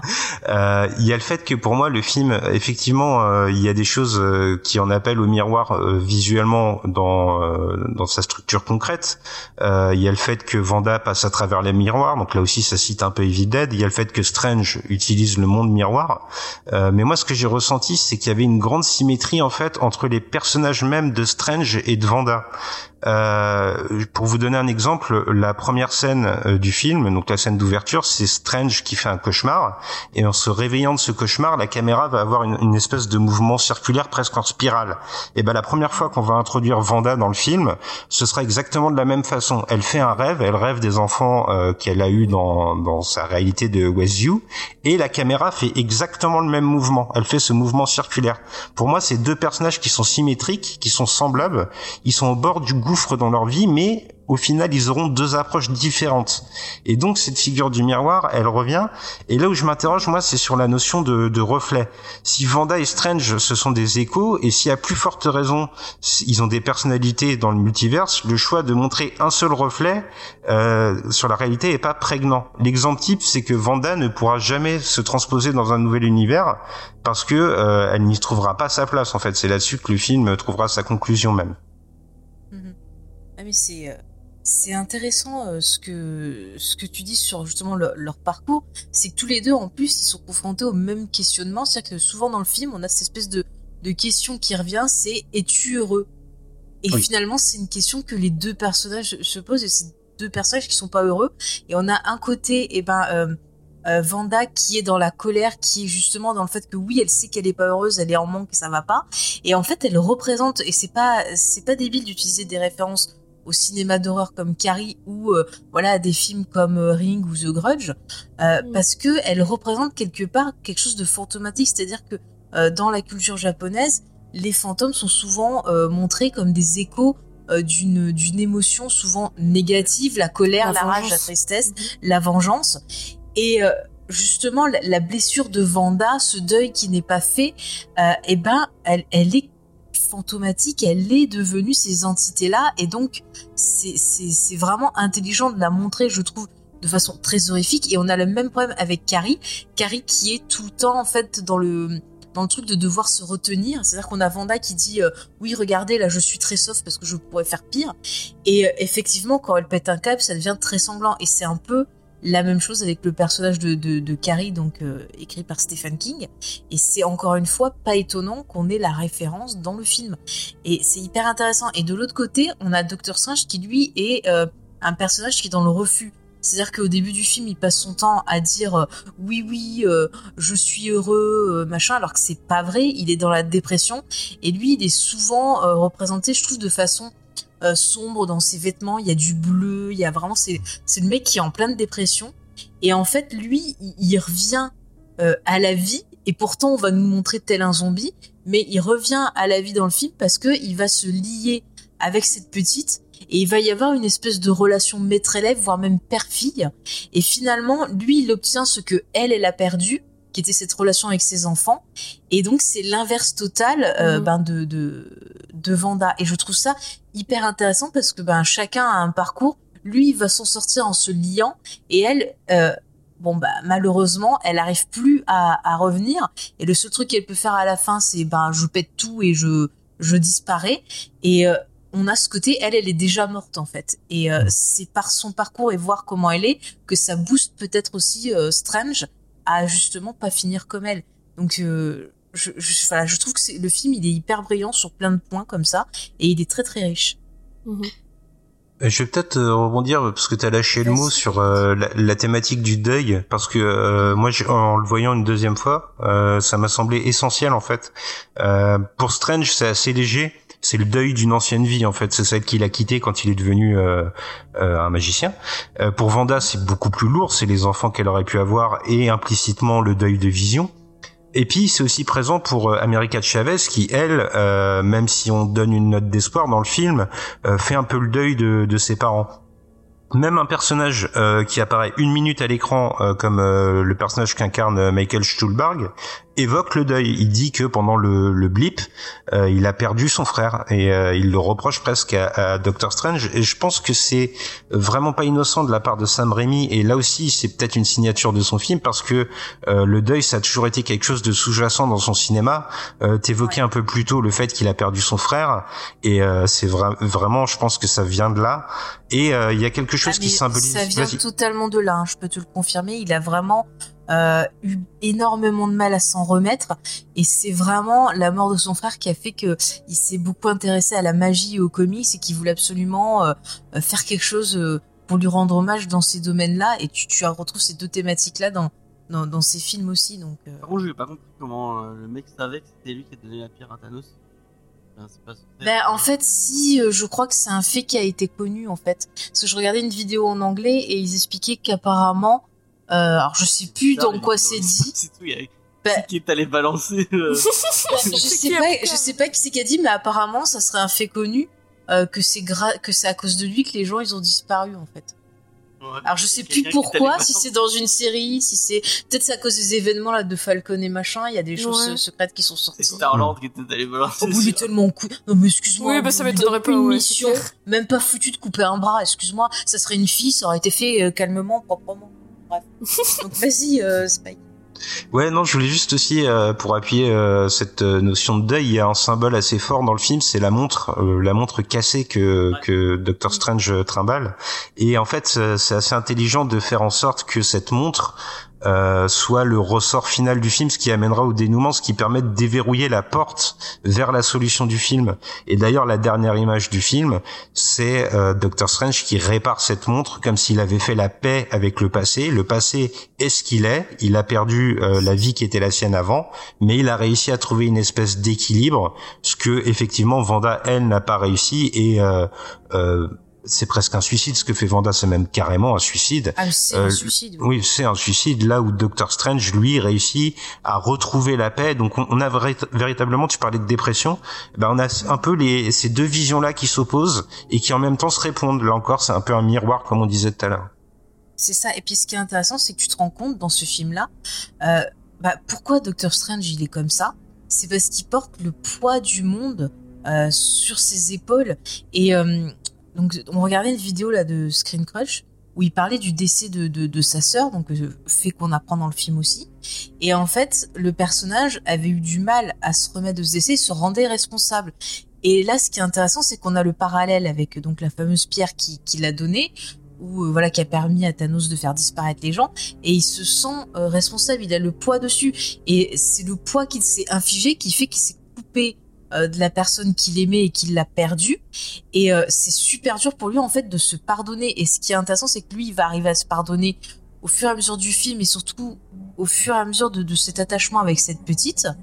Alors que de l'autre côté ben, on a Vanda qui arrive pas du tout à se pardonner. Et à la fin quand elle voit euh, eh ben, que les gosses ils ont peur d'elle et que et que bon ça va pas et qu'elle pourra jamais euh, être heureuse, bah là c'est c'est elle s'éteint, elle peut pas revenir. Alors que de l'autre côté on a le zombie euh, Docteur Strange qui lui se retrouve face à cette euh, cette jeune fille voilà qui, qui peut être sa fille adoptive en quelque sorte et qui qui fait euh, cette démarche de dire je te fais confiance euh, assume-toi fais des trucs chose qu'il n'aurait pas fait avant puisqu'avant c'était tout le temps moi moi moi moi moi qui dois tout faire et là on voit qu'il fait confiance à quelqu'un pour la première fois et qui lui dit vas-y je sais que t'en es capable et là on voit cette démarche de pardon et cette démarche de effectivement comme tu le dis je vais avancer et c'est encore une fois, tu vois, ça permet de rendre le personnage beaucoup plus attachant et avec beaucoup plus de profondeur que ce qu'on avait eu dans le premier film ou même ce qu'on avait aperçu euh, euh, dans, dans les autres films. Et encore une fois, il y a aussi un point intéressant, il y avait Comics Beast euh, qui parlait du, du rêve. Euh, ça, on va en parler sur plusieurs registres, mais le fait d'utiliser le rêve, ça aussi, c'est quelque chose de très, bah, très psychologique, très freudien, limite. C'est-à-dire que chacun, dans ses rêves, voit bah, soit ce qui lui fait mal, soit ce qui lui fait peur. Et c'est des choses bah, que, tu peux vivre quand tu es en dépression, que tu es pas bien, ou tu peux avoir des angoisses nocturnes, où ton cerveau va te projeter ce qui te fait le plus peur, ou va te projeter ce qui te manque. Et quand tu te réveilles, bah, tu te retrouves avec cette sensation de vide, ou cette sensation de pas être bien. Et donc tu vois que d'un côté, Vanda, euh, ce qu'elle rêve, c'est tout le temps ses enfants, ses enfants parce qu'elle a ce manque. Et de l'autre côté, Doctor Strange, qu'est-ce qu'il rêve? Il rêve de lui euh, comme étant bah, quelqu'un de mauvais parce que c'est comme ça qu'il se voit. Et, euh, voilà, et c'est super intéressant sur ça. Et je- j'arrête de Donc, toi, ce qui te fait peur ou ce qui te manque, c'est le sifflet d'argent. Oui, j'ai rêvé qu'on partait à la recherche d'un sifflet d'argent. Voilà. Mais des fois, je fais des rêves très Ouais. cons. Écou- écoutez, moi, mon rêve de l'année dernière, j'ai rêvé que quelqu'un critiquait ma tenue. Donc, c'est ça ma plus grande peur, apparemment. Dans un univers parallèle, quelqu'un critique ta tenue, écoute. bah voilà, bah. Bon, après, on rêve pas forcément que ce qu'on a peur. Des fois, on a des sifflet Oui, et ben c'était important. T'avais un livre et tout, tu me l'amenais, c'était un mélange. Enfin bref, on peut partir sur ça. Mais bon, enfin non, mais bon, voilà, je trouve que ça c'était intéressant. Après la partie multivers, c'est moins intéressant. Est-ce que vous avez autre chose à rajouter sur ces thématiques Et sinon, on passe à la partie multivers, qui est un peu le. Euh, of Ouais. Darkness, je, je n'ai vu que la première lecture du, du, du, du film. euh, Ah. Vraiment, elle l'adore cette année. Moi, je Bah suis- écoutez, euh, moi je- je suis j'aime bien me prendre vous. la tête. Je suis très d'accord avec toi. Il y a, peut-être un truc, ouais, effectivement, à souligner sur euh, la noirceur du personnage et le fait d'accepter la part de noirceur qu'on a en soi. Et je trouve que c'est présent Oui. dès le début euh, dans, dans la scène où euh, Doctor Strange affronte, enfin où il rencontre America Chavez et il affronte un monstre euh, au début invisible. Pardon. Alors on va avoir Doctor Strange qui va sauter du balcon. Moi, ça m'a fait beaucoup penser à Spider-Man numéro 1, mais ça c'est très anecdotique. Euh, ce qui m'intéresse moi dans cette scène, c'est comment Strange va combattre. Il va invoquer des monstres et ça, ça va revenir pendant tout le film presque, puisque même quand il affronte Vanda, il va essayer d'invoquer des espèces de serpents. Euh, Il y a euh, quelque chose de l'ordre de de faire la, la paix avec oui t'as pas vu forcément. Il y a quelque chose de l'ordre de faire la paix avec sa noirceur intérieure et de l'utiliser pour en tirer du bien et que ce- c'est véritablement un moteur du long métrage. Et d'ailleurs c'est vrai c'est prégnant sur la fin parce que euh, Strange devra euh, faire appel aux forces du, du Darkhold et euh, utiliser un Strange zombie. Donc finalement Strange réussit à accepter la noirceur qu'il a en lui alors que Vanda elle elle y succombe et ne réussit pas à la maîtriser C'est ça, c'est ça. C'est vraiment pour sortir de, de, de la dépression, pour sortir des choses pas bien, c'est trouver son équilibre et accepter que des fois, effectivement, ça va Mhm. pas. C'est comme ça, c'est la vie. Et par exemple, s'il y avait les Jedi qui avaient fait la même chose, eh ben, il y aurait pas eu des soucis. On n'aurait pas eu l'Empire, voilà. Mais j'adore, pour rebondir, j'adore que Wanda, elle soit écrite comme elle est écrite et qu'elle soit l'antagoniste et que ce, mais qu'elle soit pas genre, ah, gros gros, je suis méchante, oh là là. c'est, elle est antagoniste, mais tu comprends les raisons derrière ses actions. Et je dis pas qu'on ferait tous pareil ou que c'est bien ou que c'est pas bien ou quoi, mais on comprend et c'est, c'est les meilleurs antagonistes pour moi, c'est ceux et celles qui sont écrites Mhm. de, qui sont bien écrites en fait et que t'es en mode ouais je comprends pourquoi tu fais ça. Et, mais et je sais pas quoi en penser. Je sais pas si je ferais pareil. Je sais Bah, pas si c'est la- éthique si c'est moral mais je comprends. Et c'est et c'est d'autant plus déchirant de la voir se déchirer elle-même tu vois en fait. Et de c'est faire du ce mal que aux autres j'appelle la loi Magneto. C'est Mm. euh, à partir du moment où tu vas comprendre les les euh, les méfaits ou euh, le bah, les tu raisons vas derrière comprendre la- la- les raisons Ouais. euh, d'être d'un d'un personnage et que tu veux dire, enfin, euh, je sais pas euh, comment tu te places moralement euh, face à Magneto, mais euh, donc Magneto qui, qui, qui veut, qui en a marre d'être persécuté par Bah, euh, ouais. Mhm. par les euh, par les par les humains et qui se dit bon bah on va on va se retourner contre les humains et cette fois c'est nous qui allons euh, qui allons qui allons euh, qui allons- qui allons- Prendre le enfin, dessus. ouais ouais qui vont prendre le dessus voilà exactement euh, et tu te dis bah en fait il a pas tort euh, Oui, non mais oui, complètement, je suis complètement d'accord. C'est c'est tout le truc Magneto, euh, professeur Xavier, où t'es les pour moi. Et euh, je- peut-être que mon avis évoluera dans le temps et j'en sais rien, mais pour moi, les, les deux ont raison. Les manières de faire sont peut-être pas euh, les meilleures pour l'un ou comme pour l'autre, mais les deux, l'in- l'intention des deux, c'est bon, on en a marre de se faire euh, taper sur la gueule par les humains, on en a marre de se faire mettre sur le côté, on en a marre de se faire euh, d'être marginalisé en fait. Au bout d'un moment, laissez-nous vivre. Et, Et après, là, euh, chacun a chacun a sa personnalité son caractère et chacun a des a son vécu et son passé et sa façon d'être et fait et agit en fonction de qui il est en fait. Même si c'est pour la même fin, leurs actions elles sont différentes. Les moyens sont Oui. différents. et là Vanda tu comprends pas quand tu elle, elle vient de perdre euh, l'homme qu'elle aimait Bah, elle a ouais. perdu euh, elle a perdu ses deux enfants euh, bon même si elle les a créés par magie Euh, elle a, c'était Attends, quand attends, même, je, euh, je veux répondre au, au chat à ce que dit Logan. Euh, quand tu es en dépression, parfois tu fais des choses et tu te rends pas compte que ça blesse les gens. Vanda, elle était en méga souffrance. Et le pire, c'est que c'est euh, une des sorcières, c'est même la sorcière la plus puissante de l'univers. Donc forcément, la dépression et les actes euh, bah, un peu autodestructeurs vont pas se faire pareil. Et euh, pour moi, c'est clairement voilà quelqu'un qui est en souffrance. Elle a perdu ses enfants. Et je pense qu'une mère, quand elle a perdu un enfant ou si son enfant est en danger, elle est capable de tout euh, pour essayer de les sauver. Et euh, le problème, quand tu es dans cet état-là et que tu, tu es en dépression, tu te rends pas compte de ce que tu fais. Et quand elle se rend compte, à la fin, effectivement, qu'est-ce qu'elle fait? Bon, bah, elle arrête et elle, elle se suicide. Et c'était un peu pareil dans la série, elle se rendait pas compte de ce qui se passait. Et quand elle se rend compte, elle arrête de suite parce que c'est pas quelqu'un qui veut faire mal, en fait. Et, et ce qui est intéressant, Mhm. c'est, là, il faut saluer la prestation des deux acteurs. Euh, c'est que Elisabeth Olsen, quand on la voit arriver, à aucun moment, enfin, à part les moments un peu horrifiques où là vraiment elle pète un plomb là un peu plus tard, mais au début, quand on la voit euh, qu'elle arrive au temple pour attaquer, on ressent vraiment euh, bah, le- la, la souffrance. On sent pas que c'est vraiment voilà le méchant type qui est là genre comme tu le disais gros coup je suis méchant. On sent que c'est quelqu'un qui est déchiré, euh, qui, qui qui a pas envie de faire ça mais qui le fait parce qu'elle pense que c'est la seule solution pour protéger ses enfants. Et euh, là, je, je, je fais juste l'aspect, tiens, j'avais une théorie, je, je le dis ça parce que ça va très bien. C'est que à la fin de Vendavision, dans la scène, euh, dans la scène post-générique, euh, elle est en train de trafiquer le livre. Non, non, enfin, on se Oh. jamais. Je te rigole. Comment c'est pas avec Mephisto Elle est en train de, de- non mais elle est en train de regarder dans le bouquin et elle a une vision où on entend ses gosses Ouais. l'appeler au secours. Oui. Donc au début du film, elle pense que ses enfants sont peut-être possiblement en danger.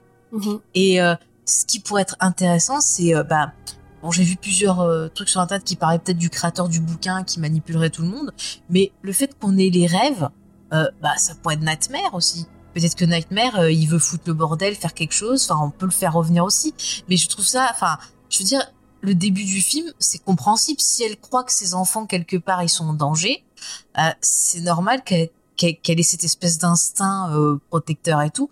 Et au moment où elle comprend qu'en fait, bah non, c'était pas ça et que c'est elle, bah on voit que ça la fait encore plus souffrir parce qu'elle se rend compte de tout ce qu'elle a fait et que c'est pas elle en fait. Elle, a, elle- c'est un personnage qui est qui est tout le temps déchiré de par son histoire déjà. Ouais. On voit que c'est qu'elle est pas méchante Et de plus, base c'est en dans l'ADN du personnage, puisque Elle- déjà dans les comics, pour ceux qui ont lu Avengers Disassemble- Disassemble, Mhm. elle- c'est la même Bah chose. oui, elle, sauf elle en fait. elle perd, euh, elle perd euh, ses deux enfants euh, qu'elle a créés par magie avec Vision.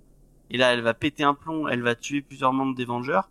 Et euh, quand elle va se rendre compte euh, qu'elle a fait ça, elle va effectivement, elle va penser, euh, bon, c'est que c'est de la faute des mutants et de la faute de, et elle va euh, dire le fameux No More Mutant et euh, lancer à un monde donc effectivement House of M avec les pouvoirs, les pouvoirs de, de, de- du chaos, euh, elle, elle restructure la, la réalité pour créer un univers où elle où elle ne souffre plus quoi et où elle a plus de enfin après lisez House of M vous comprendrez Oui, puis après, complètement, complètement. lisez Young Avengers euh, chez dans Oui. Closet pour avoir Oui, la oui, bien sûr, bien sûr. Et tu vois, Et Mais- j'en profite. Vas-y, Oh, pardon, pardon. Non, vas-y, juste, je- euh, vas-y.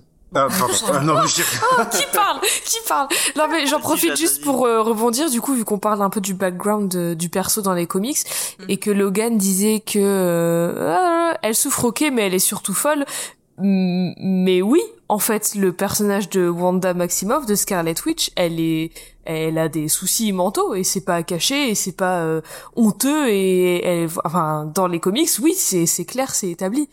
Et, voilà, c'est comme ça, ça fait partie du perso en fait. Oui, oui, oui. Et euh, moi, ce que je voulais juste rebondir, après je laisse Spike parler au niveau des acteurs. Benedict Cumberbatch aussi, il, il est excellent. C'est-à-dire qu'au début du film, on voit qu'il est très neutre, qu'il montre pas grand-chose. Et au fur et à mesure du film, je trouve qu'il s'ouvre. Euh, il devient de plus en plus fun, même dans ses expressions et tout. On- sent, voilà, le côté euh, je revis contre le côté je me détruis de plus en plus au fur et à Mhm. mesure du film, où je deviens quelque chose de, de monstrueux tellement euh, bah, ma, ma rage et mes, mes trucs négatifs prennent le pas au-dessus. Vas-y, Spike. Ouais, bah du coup je rebondis sur ce que tu dis. Euh, je trouve que Benedict Cumberbatch, il a pris une, une dimension avec. Euh, bah, moi, il m'a bluffé dans The Power of the Dog, mais je trouve depuis quelques mois, euh, il, il a transformé son jeu et il est devenu euh, beaucoup plus intense qu'avant. Donc je suis complètement d'accord avec toi. Les deux acteurs se répondent parfaitement. Et je voulais rebondir sur euh, ce qu'on disait euh, avec la loi Magneto que nous donnait euh, James. Euh, je pense qu'il y a quelque chose chez les deux personnages qui est de l'ordre de l'injustice. Donc pour pour Magneto, c'est une injustice envers la société. Il est persécuté et il veut se révolter, donc c'est injuste. Donc on comprend ses raisons. Et pour Vanda, c'est une injustice qui est plus sentimentale.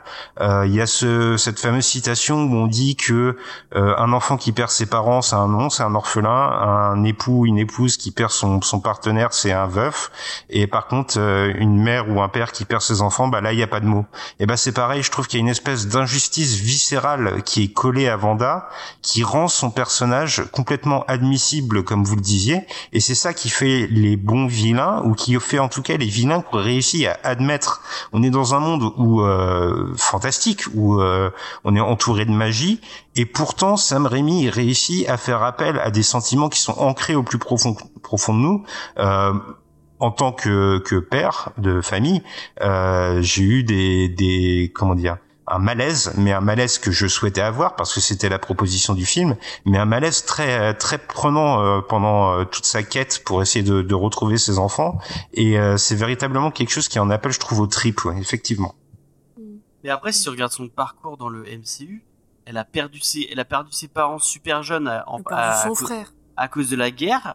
Euh, elle, elle a voulu se remettre avec son, enfin, elle, elle a perdu son frère juste après. Encore une fois à cause Bah, de la elle guerre. a subi des expériences avant. Elle a subi Bah, des expériences. Elle euh, a été elle gâtée a- par la vie, la pauvre. Elle avait, Ah. je trouve qu'elle a, elle a une, elle a un parcours qui est, en- qui est beaucoup plus euh, euh, dramatique et tragique que, que l'est dans les comics. hein. Euh, pour le coup, c'est un personnage qui a, on a pris plein la tronche. euh, C'est un euh, martyr. On l'a enfermé, ouais, on l'a enfermé au moment où euh, de Avengers euh, Civil War parce qu'on pensait que ses, ses pouvoirs étaient trop, euh, Mhm. étaient trop puissants et, et pas contrôlables. Euh, vraiment, c'est, c'est quelqu'un qui a, qui a fait que. Et puis elle en veut quelque part Doctor Strange aussi, puisque vu que le, le gars, il savait que c'est Doctor Strange qui avait donné la machine, elle sait très bien que c'est à cause de Doctor Strange si son mec il est mort deux Oui, s'il quoi. avait pas donné la pierre, elle, Thanos Ah, serait ouais. pas venu chercher la, la, la Mhm. pierre de l'esprit. Et, et dans le chat, ils ont bien fait de le dire, il parlait, les Avengers ne lui ont donné aucun soutien psychologique. Oui, oui. Personne n'est Ouais. venu Mmh. voir si elle allait bien. Ça, C'est un scandale. Comme dans les comics, c'est qu'elle est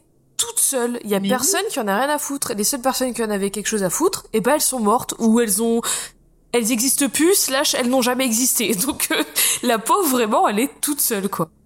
Mais Et alors là, on en revient. euh, 95 euh, euh, pour Ouais. le follow, euh, le petit Oh. robot de Rocky te remercie. Euh, désolé d'avoir coupé Spike, vas-y. Non, je dis, euh, j'allais dire, on en revient à, ce début où en fait euh, Strange évacue les événements de, de Westview et euh, la réplique qu'il va lui dire exactement, c'est euh, on n'a jamais douté que t'allais faire ce qu'il fallait, mais aidez-la, aidez-la cette pauvre personne. Euh, En Peut-être fait, qu'elle a fini pas, par faire le bon choix. de psy, j'en sais rien. Mais ouais, voilà, euh, elle a peut-être fini par faire le bon choix, mais c'est pas pour ça qu'elle a pas été déchirée au plus profond d'elle. Et non, la, la seule chose qu'on lui euh, qu'on lui confronte, c'est hein, euh, on savait que tu t'en sortirais, mais c'est c'est profondément injuste quoi, une fois de plus. Mais tout à... Et tu vois, on peut faire encore un parallèle avec Star Wars, c'est la même Oui. chose. Regardez, le pauvre Anakin, si quelqu'un s'était occupé de lui, mais non, voilà. Et ouais, ça a mal fini. Toujours qu'elle y va, bientôt elle va nous trouver une ref aussi. Oh oui. Le Gollum. Ah bah oui, oui. Bah oui, le dark, le, le bouquin, c'est un peu comme l'anneau. C'est à la fois euh, quelque chose d'externe et de mauvais, mais en même temps, c'est révélateur du mal que tu as en toi. Et puis voilà, c'est tout. Allez, je l'ai fait, bim. Et je t'aide pour Matrix, il y a la scène où euh, professeur Xavier Ah. rentre dans son esprit et où tout le décor est blanc. Voilà, comme ça on aura eu Matrix aussi. Mais j'y ai pensé aussi. Bah tu as bien fait de- Oui, et euh, entre nous, Xavier, faut qu'il arrête de rentrer dans la tête des gens parce qu'à chaque fois ça se passe mal, il est nul. Hein. C'est pas un bon psy. il se fait buter à chaque fois.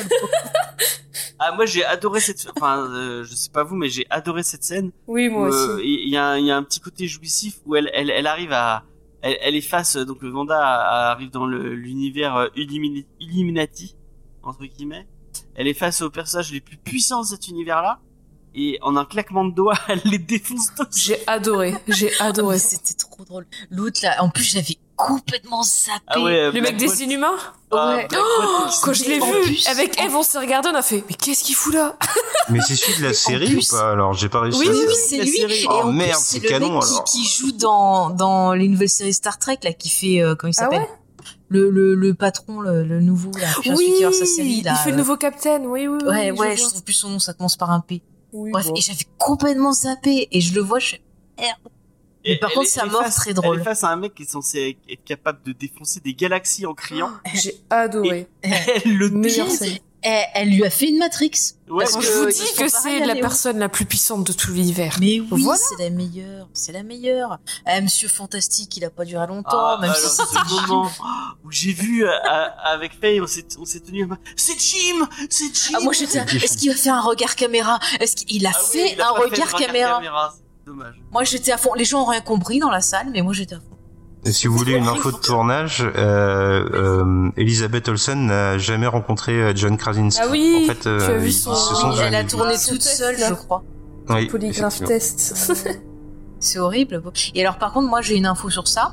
C'est euh, apparemment, euh, ça serait vraiment les studios Marvel qui auraient fait comme une, comme pour Fast and Furious, ils ont ouvert Twitter et ils ont Oui, bah, regardé c'est les délires sûr. des gens et ils se sont dit tiens, ils sont De tous toute fond sur façon, ça. On va leur faire plaisir.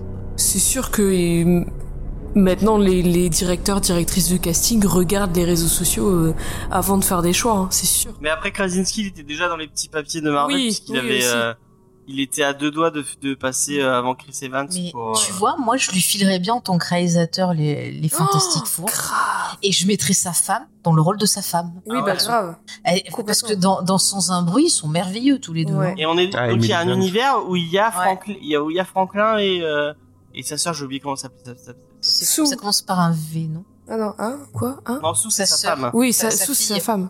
Non mais parce qu'il dit qu'il a des Euh, enfants, donc il a son gamin, il a son gamin C'est euh, pas euh, V quelque chose, pas Valentina, mais Vent quelque chose. non. non. Petit vent, je sais pas. Parce qu'il y a- je suis sûre Petit un- Je sais pas, je suis sûre qu'il y Petit tonnerre. On est, on, on- on est pas très, euh, on est pas très euh, fort en fantastique. Je suis sûre que c'est avec un V ou C'est Valéria. hein. C'est pas. Valéria en nom comme ça. pas. Aucune idée. Bah, tu nous trouveras, James. Non, non. Bah, après, c'était sympa de proposer ce, ce petit groupe. Ça permet de. Parce que tu vois, je me dis, si leur but c'est faire genre une guerre de, de multiverse, bah, on peut retrouver ces. Bon, peut-être pas eux parce que les Bah, pauvres oui, ils sont décédés. Mais on peut retrouver, tu vois, d'autres d'autres persos. euh. C'est Ouais. Oui. c'est Valéria, hein, bien joué. Valérie. Ah, tu vois, ça m'est revenu. ouais, elle a le prénom de. Docteur Doom. Ouais, je me disais aussi, ça me faisait penser à un Ah. truc. Est-ce que ça veut dire que Docteur Doom serait le vrai père? Hmm. Oh, moi, je Ah, l'attends moi, de pied ferme. Moi, je veux trop voir. euh, Je l'attends de pied ferme, Docteur Doom. Et pitié, remettez pas euh, monsieur qui sait pas fermer sa Julian bouche, là. McMahon. Et lui, ferme Monsieur qui sait pas fermer sa bouche. Ah mais regarde, il ne ferme jamais la mais bouche. j'ai revu Charmed et quand Attends, il je regarde. call, jamais. il Ah oui, c'est la vrai que c'est con. Et je l'ai revu dans d'autres trucs aussi, Oh là et je me suis aperçu que le mec, quand il joue, Le mais, Silver Surfer, vraiment. mais même dans. Profiler, il fermait pas la Grave. Et C'est marrant, ça ouvre une porte à plein de trucs. Euh. Et effectivement, on, en a, on en a parlé tout à l'heure, mais la musique du générique de X-Men de 97. Oui, bah oui, bien Ah, sûr. moi j'étais à, j'étais à fond, c'était trop bien. La Bah, chair de poule. vois, je, euh. je trouve que c'était mal, euh, mal positionné, là, tu vois, c'était pas bien. Ah ouais Ça Ah, ça-. Ça fait trop genre, regardez, je mets le générique, comme ça, vous allez voir qui c'est qui arrive. Enfin, le, le siège était suffisant, enfin, il n'y avait pas besoin de la musique. Et euh, moi, je trouve, en plus ça envoie un petit, excuse-moi, Non, non, je, vas-y. je, je- je ça en- envoie un petit pic à, à, à ce, à ce connard de pédophile de Brian Singer. Ils ont pas Ah. repris la musique Ouais. de ces X-Men à lui. Ouais, j'étais content de ça. J'ai j'ai eu un petit ouf. C'est vrai, j'avoue. donc voilà, je trouve ça plutôt, euh, plutôt bien. Ouais. euh. Tant qu'ils n'en pas. euh, Vas-y, vas-y. C'est marrant parce que la, scène des Illuminati, j'ai l'impression qu'elle clive beaucoup sur euh, sur Internet. Et moi, je suis comme toi, James, elle m'a séduit. Alors déjà, oui, ça fait appel euh, à une, série avec laquelle j'ai grandi, donc forcément, euh, c'était ma fibre sensible qui parlait. Mais je trouve que dans la façon que que qu'on a de, filmer les Illuminati, c'est très marqué. Euh, on les filme par exemple initialement en contre-plongée, donc on leur donne une stature, ils ont des trônes, on a une musique qui est grave, et on leur crée en fait une dimension avant qu'on leur retire complètement. Par la suite, Sam Raimi, quand il va filmer l'affrontement avec Vanda, il va toujours filmer, ou quasiment toujours, à hauteur d'homme. Il va, il va arrêter de leur donner cette fausse stature. Et j'ai eu l'impression qu'on les ramenait au sol, et ça peut être perturbant pour les spectateurs, mais moi j'ai adhéré à ce que nous proposait Sam Raimi là-dessus. Mais en plus, ça dit clairement que genre, euh, regardez, vous vous la pétiez, mais euh, voilà la grosse menace qui arrive. Mhm. Et t'entends tout, tu vois, tu entends avant de la voir. Et déjà, ça fait monter l'an- l'angoisse du truc. Mhm. Tel côté fumé et tout, tu la vois arriver avec tout le, le liquide des robots sur elle et tout. Elle est hyper menaçante. Et là, à Mhm. ce moment-là, effectivement, comme tu le dis, ils sont euh, retombés, quoi. Ils se calment un petit peu. En vrai, elle aurait eu le Darkhold face à Thanos, elle l'aurait défoncé. Mais elle l'aurait défoncé. Mais bien sûr, elle aurait coupé le bras. Ah oui, oui. Et c'est ce qu'ils disent euh, dans, dans l'univers parallèle où ils arrivent, c'est qu'ils l'ont vaincu grâce, euh, grâce à Darkhold. hein. Oui, oui, c'est ça. Pas de conneries, ouais, c'est ça. Oui, ils disent que Strange, il a pris le, le bouquin, mais bon, que ça lui a un peu euh, monté au cerveau. Donc bon, voilà, ça Ouais, c'est un c'est peu... pas que ça l'a pas servi, justement. Euh, son- il est allé prendre le bouquin, mais fi- finalement ça a pas servi puisqu'ils ont, ils ont réussi à le buter avant euh, euh, via euh, puisque c'est euh, Non, mais en tout cas, ça y est monté à la tête. c'est Black Bolt qui le bute Thanos. On le voit, euh, on, on voit euh, Black Bolt le buter. Mais non, mais il utilise un truc pour le prisonnier, pour le rendre prisonnier, et euh, Black Machin, c'est Doctor Strange qui l'a tué. Oui. Parce qu'à la fin, il a pété un câble, donc il est devenu Ah oui, encore plus dangereux que. Thanos. Et donc ils avaient pas d'autre choix. Et donc à la fin, il retrouve un peu euh, conscience. Il dit allez-y, euh, tuez-moi. Et l'autre il lui dit euh, désolé. Et Oui. ça le tue. Voilà. Désolé. Ouais, ouais. Des os, mais pas des os. Mais par contre, tu vois, ce qui est fort avec Krasinski, tu le vois pas longtemps, mais il arrive à rendre le perso plus sympathique que dans les Mais oui, parce que moi je, je l'aime vraiment pas le Mais Monsieur Fantastique. Et là, mais juste parce que mais c'est lui, je suis en mode ah quand même. Trop touchant, le gars. Ouais. Il dit oui, j'ai une famille et tout. Quand Mais c'est parce ah que ouais, parce que moi je vois le papa de, de sans un bruit, c'est pour ça. Ouais, je suis en mode, sûrement, oh. sûrement. Moi, je vois Jim et je vois le, le père de, bien. de Sans un bruit. Et puis j'étais là, oh, ben regardez, je vais lui donner des bonbons. Non, il faut sa femme. Parce qu'elle est. Oui, il faut Blunt, va bien. bien sûr. Ah oui, il faut Emily Blunt. Ah oui. Ils prennent Angela. sais, ils vont faire une réunion The Office dans les quatre Oui, on disait qu'ils prenaient Dwight pour. Euh, pour euh, Mais non, pour Doctor. Doom. Mais non, il arrive et puis il ferait idiot. Aïe aïe aïe, on est, on est couillon, on est couillon des fois. Et puisqu'on est dans le, le multiverse, alors je sais pas vous, mais moi c'est vraiment le point où j'ai un peu du mal parce que je ne comprends pas euh, certains points de ce multiverse. Pourquoi que les Spider-Man ils sont trois différents et pourquoi Strange et euh, et, et Oh, et détail, Vanda, hein. euh, ils sont pareils dans tous les univers. Non mais ils, ils sont pas clairs dans leur là. Si je puis me permettre, dans la série. Loki que tu as adoré visiblement, Ah bah oui, j'ai Il y dû a- m'endormir devant. il y a Il y a certes plein de Loki différents. Il y a plein de Loki différents, mais il y a aussi des variantes de Loki qui sont Tom Hiddleston. Donc en fait, la règle, c'est que il y a pas de règle, c'est le multiverse. Tu peux très bien avoir des variants crocodiles que des variants qui sont toi, mais en blond, tu vois. Ouais, Donc ouais. je pense que en fait, le, le leur leur porte ouverte, c'est que bah euh, tu peux tout faire en fait. Vu que c'est le multiverse, du coup tout est possible vu qu'il y a un nombre infini d'univers, donc il y a un nombre infini de possibilités. Ok, j'accepte. À mon humble avis. que euh, dans Spider-Man euh, Far From Home, euh, Mysterio avait le, le même euh, num- parce qu'il disait oui, euh, vous c'est la Terre 616 et euh, là il redit euh, donc euh, c'est c'est Macadam, c'est Rachel non euh, Christine, oui, qui dit ça. Christine. ouais, Christine qui redit la même chose, il dit ouais vous c'est l'univers 616. Comme de quoi Comment j'explique Non, c'est pas 616. Si, par contre, ça, Si, si, ça, pas contre, 1000, euh, c'est 616, d'accord. Ils ont a- tous les deux le même nombre, alors que lui, il est pas censé être dans. euh, c'est censé être du bullshit, c'est censé être lui qui l'invente. Ouais, non mais ça je suis d'accord, ça c'est une des petites failles scénaristiques et d'autant plus que apparemment moi je pensais que dans l'univers Marvel global, donc avec les comics, avec les jeux vidéo et tout, l'univers MCU c'était genre la Terre 1900, euh, 199 1999 je crois. Donc du coup en fait là ils ont dit bah non, c'est l'univers 616 comme dans les comics, sauf que bah Oui, a priori on était, enfin c'est ouais ok ok bon soit. Ouais. Mais alors en fait, le, le 616, j'ai j'ai vu ça aussi dans la vidéo de Screen Scratch, il montrait que dans, alors, je crois que c'est- je sais plus c'est Thor 1 ou Thor 2, enfin c'est un Thor, euh, le, son pote là qui est pote avec Nathalie Portman aussi là, le, Ah, il y avait déjà le 607. il avait fait tout un tableau où en fait il, il avait dit à, à Thor qu'il, euh, qu'il, ah bah c'est dans Thor 2, voilà, qu'il enquêtait sur C'est les multivers et machin, et sur le tableau en fait il montrait une capture d'écran où il y avait écrit euh, Terre 616. D'accord, donc du coup il dit ok Bon alors bon, que C'est- ok. C'est peut-être de l'easter Est-ce que c'est de l'easter egg ou est-ce que c'est vraiment ça Ouais, Euh, c'est un easter egg. Ou peut-être qu'il se trompe. Ça, on va pas, ça, ça, Bon après ça n'enlève rien euh, au reste du film, hein, c'est juste un petit truc Ah comme oui, ça. c'est vraiment. Euh, ça a été apporté par Alan Moore, bah, bon, bah, pas c'est parfait, alors. Oui, oui. Apparemment, c'est inventé par Alan Moore dans Captain Britain. Et par contre, là, je, je vois qu'il y a l'image euh, du de Docteur Strange vilain là qui est tout seul là avec le celle d'avant. Bon bref, c'est pas grave. Euh, moi, quand j'ai vu ce décor-là, je me suis Oh. dit, ça m'a fait penser à Loki quand ils arrivent justement là dans l'espèce de bah pas loin du Ah, avec château la de maison, le château, ouais. ouais pas loin du château de l'autre nul là. Euh, et je me suis dit bah on va voir Loki alors. Enfin, ils vont faire un lien parce que Hmm. moi je me disais ça serait logique pense qu'il se garde qu'on ait euh, pour un lien avec. Loki. Bah ouais, bah. bah du coup, ça explique pourquoi Tom euh, Hiddleston disait qu'il avait tourné une scène pour un truc Marvel, mais il savait pas ce que Ouais. c'était. Ah bon C'est c'est grave quand même. D'ailleurs le décor de justement avant qu'il monte dans cet endroit où il y a le Docteur Strange avec son troisième œil là, le décor avec les escaliers, il était trop trop trop beau. Oui. Ouais. Ah ouais, tout ce moment-là, euh, j'adore Mhm. la, la scène de combat avec les notes de musique et tout. Mais c'est Ah ouais, excellent, elle est c'est hyper original. euh, Enfin, j'ai adoré, euh, franchement. Et là aussi, t'as Sam Raimi qui, qui casse la dimension du, du cinéma. Je trouve qu'il utilise la musique euh, de manière complètement détournée pour filmer un combat. J'ai trouvé ça d'une ingéniosité incroyable.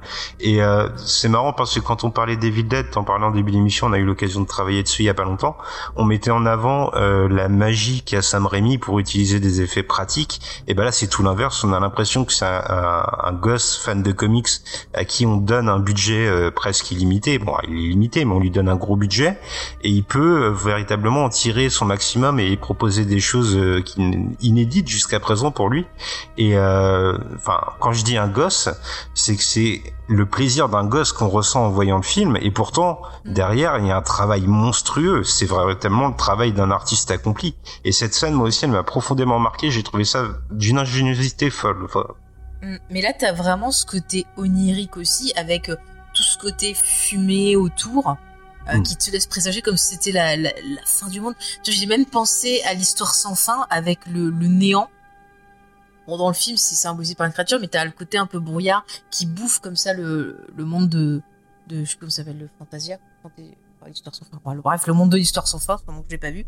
Et, et j'ai pensé à ça un peu comme si c'était bah, la fin de toute chose, la fin des sentiments, et que là, il était vraiment, tu vois, au, au carrefour, c'est-à-dire soit il se laissait vraiment bouffer, soit il avait le déclic qui fait que il va revenir.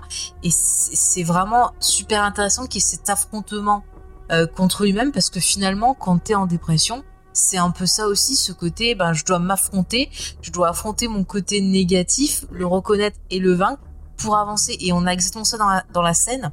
Et le fait d'utiliser la musique, bah, je trouve ça euh, plutôt pas mal parce que t'as des thérapies qui sont faites via la musique aussi. Donc Mhm. tu peux y voir un côté un peu comme s'il se soignait quelque part. Ah bah tiens, là on revoit l'image.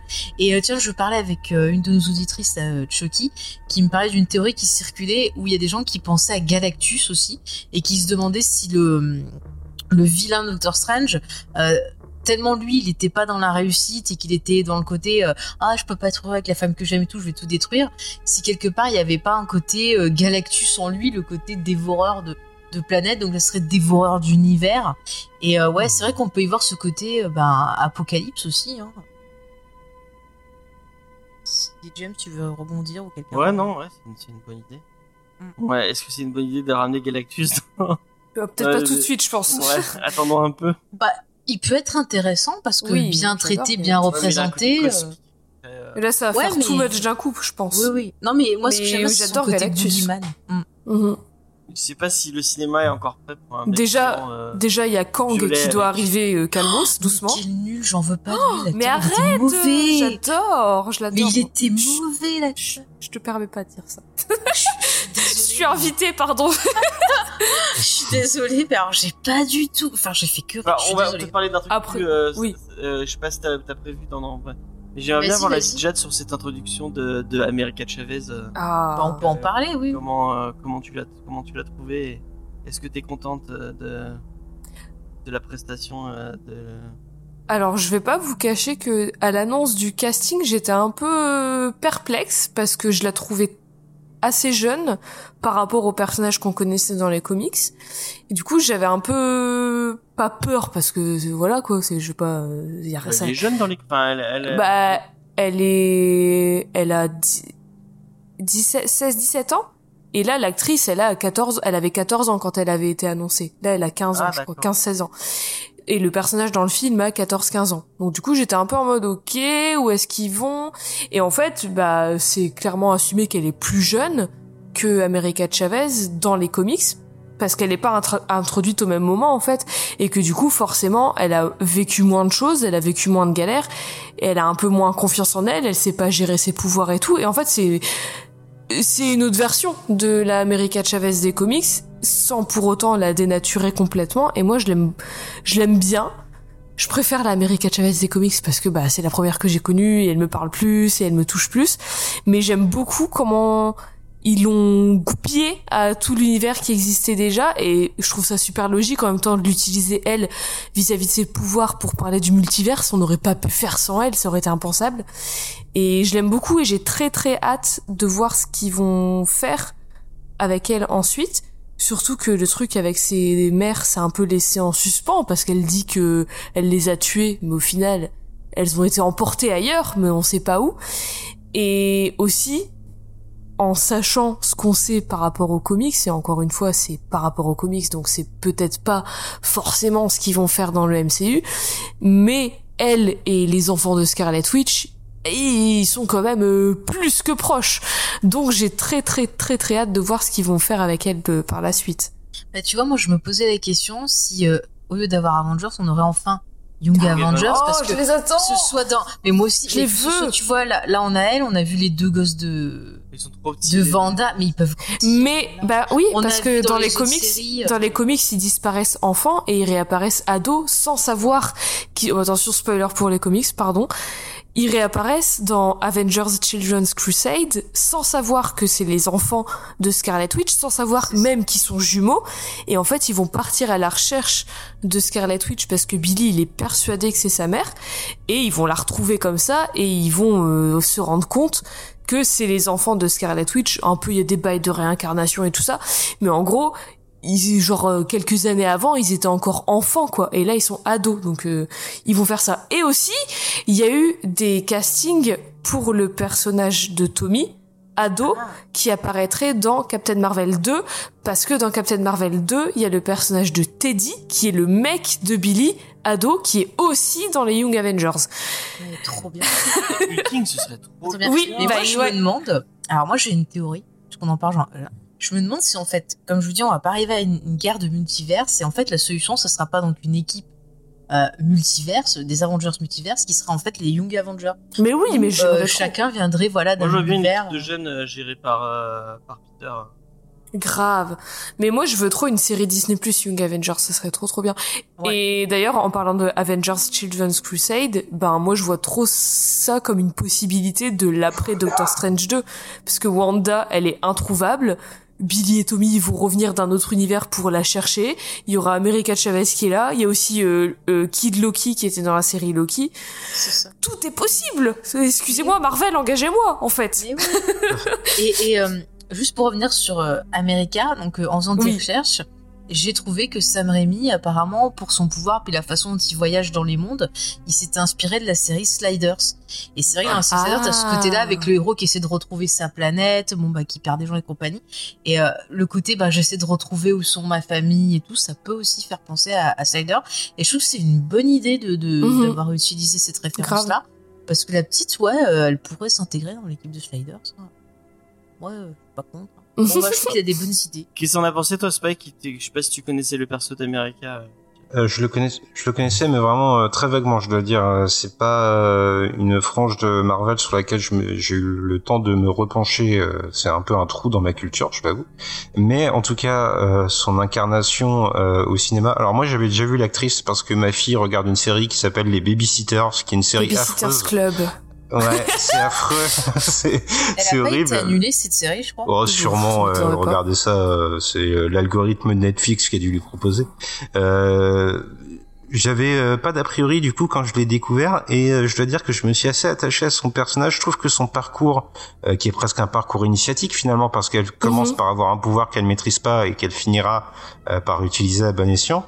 Euh, j'ai trouvé ça assez cohérent et du coup ça n'est pas le personnage principal du film mais une fois de plus on lui a créé une origin story en tout cas pour le MCU et c'est un personnage que je retrouverai avec plaisir dans d'autres films parce que Mhm. maintenant il est fouillé, il est construit, on sait d'où il vient et on n'a pas eu besoin de lui consacrer un film sur le qui aurait pu s'écrouler sur lui-même parce que le personnage n'était pas assez porteur. Là maintenant on sait qui c'est et euh, pour moi ça me parle, j'ai envie de la retrouver effectivement, pourquoi pas dans une série, Mhm. c'est vrai que ce serait une plutôt bonne idée ou au sein d'une équipe. ouais. Ouais, Bah, elle pourrait. euh, Je sais pas, je la verrais bien avec euh, Miss Marvel. grave. Elle pourrait Oui. faire un petit tandem. Ah, Bah, dans les- la série, hein. Oui, j'ai peur aussi parce que j'adore le perso, mais Ouais. les deux actrices, je trouve que ça fonctionne. Dans les dans les comics, elle est meilleure amie avec euh, Kate Bishop, mais là du coup, elle est un peu plus vieille Kate Bishop dans le MCU. Donc euh, Ah, n'empêche. On est sympa. Par contre, ce que j'aime, T'en as pensé quoi toi eh ben, voilà, euh, ce que ce que j'aime, c'est le fait qu'elle contrôle pas ses pouvoirs, c'est l'adolescence. C'est-à-dire ouais. qu'un jour tu te réveilles, ton corps change, tu ne sais pas ce qui se passe. quoi. Oui, c'est un peu ça aussi, mais c'est c'est c'est c'est hyper intéressant parce qu'elle se pose aussi des questions d'identité. Mhm, Euh, en plus, ta ta ses mères, c'est cool, ils ont gardé le fait que bah elle soit lesbienne. mhm. Et il y a des endroits où ça peut être mal accepté, des choses comme ça. Donc, tu as aussi des interrogations de ces gosses qui se retrouvent euh, des fois face à des environnements où on va leur projeter leur situation de famille comme étant euh, anormale, alors que non, c'est normal, les amis. Faut arrêter. Et euh, enfin, à cette adolescence-là, il y a plein de choses que tu, tu te rends compte, que tu te rendais pas compte avant. Et ça peut te paralyser, ça peut te couper la confiance en soi et compagnie. Et c'est là que c'est intéressant sa, sa relation avec euh, donc euh, notre ami Strange, c'est que lui aussi, bah pareil, il a vécu des choses pas bien, mais lui, il a fait totalement l'inverse, il a fait plein de conneries. Et donc, il y a ce côté passeur où il va lui, lui montrer en fait ce qu'il faut pas faire et l'aider à, à avoir confiance en elle et l'aider à trouver son propre girl power. et, et voilà, et, et c'est beau les filles, il faut vous assumer, il faut prendre comme ça votre pouvoir, allez-y, foncez. Non mais elle est très attachante. Mhm. Après, j'avais un peu de mal avec l'actrice. Au début du film, ça va un peu mieux sur la fin. Après, elle est jeune, donc c'est sûr, tu peux pas encore euh, être parfait. Mais euh, il y a du potentiel. En tout cas, euh, le personnage en lui-même est sympathique. Puis le- la petite étoile, alors je sais que c'est dans les comics, mais il y a des fois, je sais pas pourquoi, ça m'a fait penser à Steven Universe quand utilise son pouvoir. Et je trouvais qu'elle avait un côté un peu, parfois enjoué, un peu, voilà. Des fois, j'ai pensé à Steven Universe. Donc je me suis dit, ça se trouve, on va avoir un crossover, on aura les gemmes qui vont s'occuper d'elle. Moi, Trop de je- crossover là. les Gemmes de cristal dans les, dans les Avengers, euh, mais elles vont défoncer tout le monde. Donc. Bon, Oui. c'est les meilleurs. Y a un petit côté, j'avais pas pensé, mais ce que tu dis Steven Universe, ça, Ouais. c'est euh, c'est une bonne idée. Mm. Ouais, ouais. Euh, Mais par contre, tu vois l'influence de Rick et Morty, par exemple. Je l'ai pas trop senti. Le, le fait d'avoir plein de scénaristes de cette série, ça aurait pu être hyper intéressant. Surtout que dans Rick et Morty, t'as cette histoire justement de gestion des doubles, avec euh, des darks et des moins darks et compagnie. Et il aurait pu ouais, mais ils sont apporter allés un moins peu, loin dans le. Ouais, ouais. Oui, là, c'est sûr que le Docteur Strange, c'est allé moins loin, mais je trouve que ça aurait pu apporter quelque chose. Voilà, c'est, c'est, c'est- ça aurait été sympa. Peut-être qu'il y a des clins d'œil quelque part qu'on n'a pas vu. hein. Parce que je trouve que c'est intéressant d'être allé chercher spécifiquement ce. Parce que je crois que c'est Sam Raimi qui a demandé ce scénariste. Alors, je sais pas si c'est vrai, j'ai vu ça sur IMDb. Donc, c'est pas toujours sûr. Mais bon. On euh, des douanes. Bah, Ah, en non. fait, il y a une DB. Bah oui, j'ai- trouvé l'info, je vous donne mes sources. Donc écoutez, euh, s'il veut, très bien. Mais je trouve ça intéressant d'être allé chercher spécifiquement euh, une personne travaillant sur cette série-là. Hein, James? En tout cas, ça fait plaisir de voir un, un film Marvel euh, avec des vraies thématiques. Mm. Raconter vraiment quelque Mm. chose euh, Mm. en dehors du euh, ah bah il y a un gros méchant, on va taper sur le Voilà, et puis on essaye de, de, de tout, tout relier ensemble. Comme on peut. Euh, est-ce que vous avez d'autres points que vous voulez aborder ou est-ce qu'on parlerait pas un petit peu de la, la première scène post-générique? Oh là là. Oh là là. Euh, la moi, première j'ai- scène que j'avais j'ai un... Vas-y, Juste avant, j'avais un ultime point moi qui m'avait intéressé. Euh, alors c'est très léger, mais euh, je le mentionne quand même au passage. Euh, Il y a le fait que euh, euh, l'individu soit opposé au groupe et que l'individu gagne. Euh, c'est cette scène où euh, Vanda attaque. euh, alors je vais mal prononcer le nom. C'est Kumatage, c'est ça le temple? Enfin le temple des, C'est pas, des c'est sorciers. pas le camartage, Kamar- oh, Kamarta. il me semble. Le temple des sorciers, disons. Voilà. Et, euh, Oh oui, bah, j'ai un truc à dire après. euh, Pardon. Il y a euh, dans Shang-Chi, euh, c'était tout l'inverse, la scène de fin de Shang-Chi. Alors je cite peut-être pas le plus prestigieux du MCU, mais en tout cas c'était l'union qui faisait la force. Et puis à plus forte raison, on peut se dire que dans les Avengers, c'est aussi l'union euh, des Mhm. pouvoirs qui fait la force. Euh, là, l'union, elle est complètement balayée par l'individu, et j'ai trouvé que c'était peut-être là aussi une volonté de Sam Raimi de nous dire que son film euh, ce sera pas un film euh, popcorn bas du front, ce sera un film qui s'attardera sur des personnages qu'on va creuser, et ça, bah, ça va dans le sens de la discussion qu'on a depuis euh, deux heures, je pense. Et par rapport, il y a un truc qui, qui Il y avait Jade qui la- voulait dire quelque chose. Ouais, euh, juste après, je- Ouais, ouais, ouais, bah, non, mais vas-y, James, c'est très vite fait ce que je veux dire. Euh, oui, mais moi aussi, c'est juste un détail à la con. Euh, ce qu'on a vu dans la vidéo de Screen euh, Scratch, euh, qui disait par rapport à cette bataille du temple, euh, il y a, il y a, dans, en plein milieu du, du, euh, du, ben, des gens qui se battent, il y a un mec avec une tête de taureau, euh, et ça ne pose de problème à personne. Il y a personne qui se pose de, Oui. on est à ce point-là dans, dans l'avancement du MCU. On peut mettre un alien en plein milieu d'un groupe de, de, de moines combattants et personne se pose de questions et dit bon, bah, il y a- ok, J'avoue. il y, a un mec il y a un mec avec une tête de taureau, ok, c'est pas, bah, c'est normal. euh, il y a... Et euh, je trouve ça, je trouve ça cool. Voilà. Et moi, c'est- moi, je sais pas pourquoi. Je me demandais. Alors, je suis allée voir, mais j'ai pas trouvé la réponse. Et euh, moi, je me suis dit, c'est bizarre. Il y a Bruce Campbell, mais il y a pas son frère. euh, c'est bizarre. Ah oui, c'est vrai. le frère de Sam Raimi Ouais. qui, qui joue souvent. Et je me suis demandé si c'était pas lui qui jouait l'animal sur motion capture, mais j'ai pas, j'ai pas. Peut-être fait une voix. Bah c'est ça. Je, je, je suis étonnée que ce soit. c'est un. Minotaur. Mais non, parce que le personnage est un, un- est un extraterrestre. Ouais, il est, il vient des comics. Ouais, ouais. Ouais. Mais après, euh, Sam Raimi aime bien faire jouer des sales rôles à son frère, et souvent des rôles où on ne le reconnaît pas, donc ce serait pas étonnant, finalement. Bah ouais, mais j'ai pas trouver. Si vous avez la réponse, vous, vous me le dites. Il, il est très bien dans, dans, dans, dans Spider-Man. C'est lui l'assistant de, de petit euh, Jonah Jameson. Mais j'adore. Je les ai revus les Spider-Man, mais j'étais Et mort il de se rire. fait, euh, il se fait, il se fait tout le temps engueuler par. Votre femme a perdu sa carte bleue. Bonne nouvelle. Meilleure nouvelle de la semaine.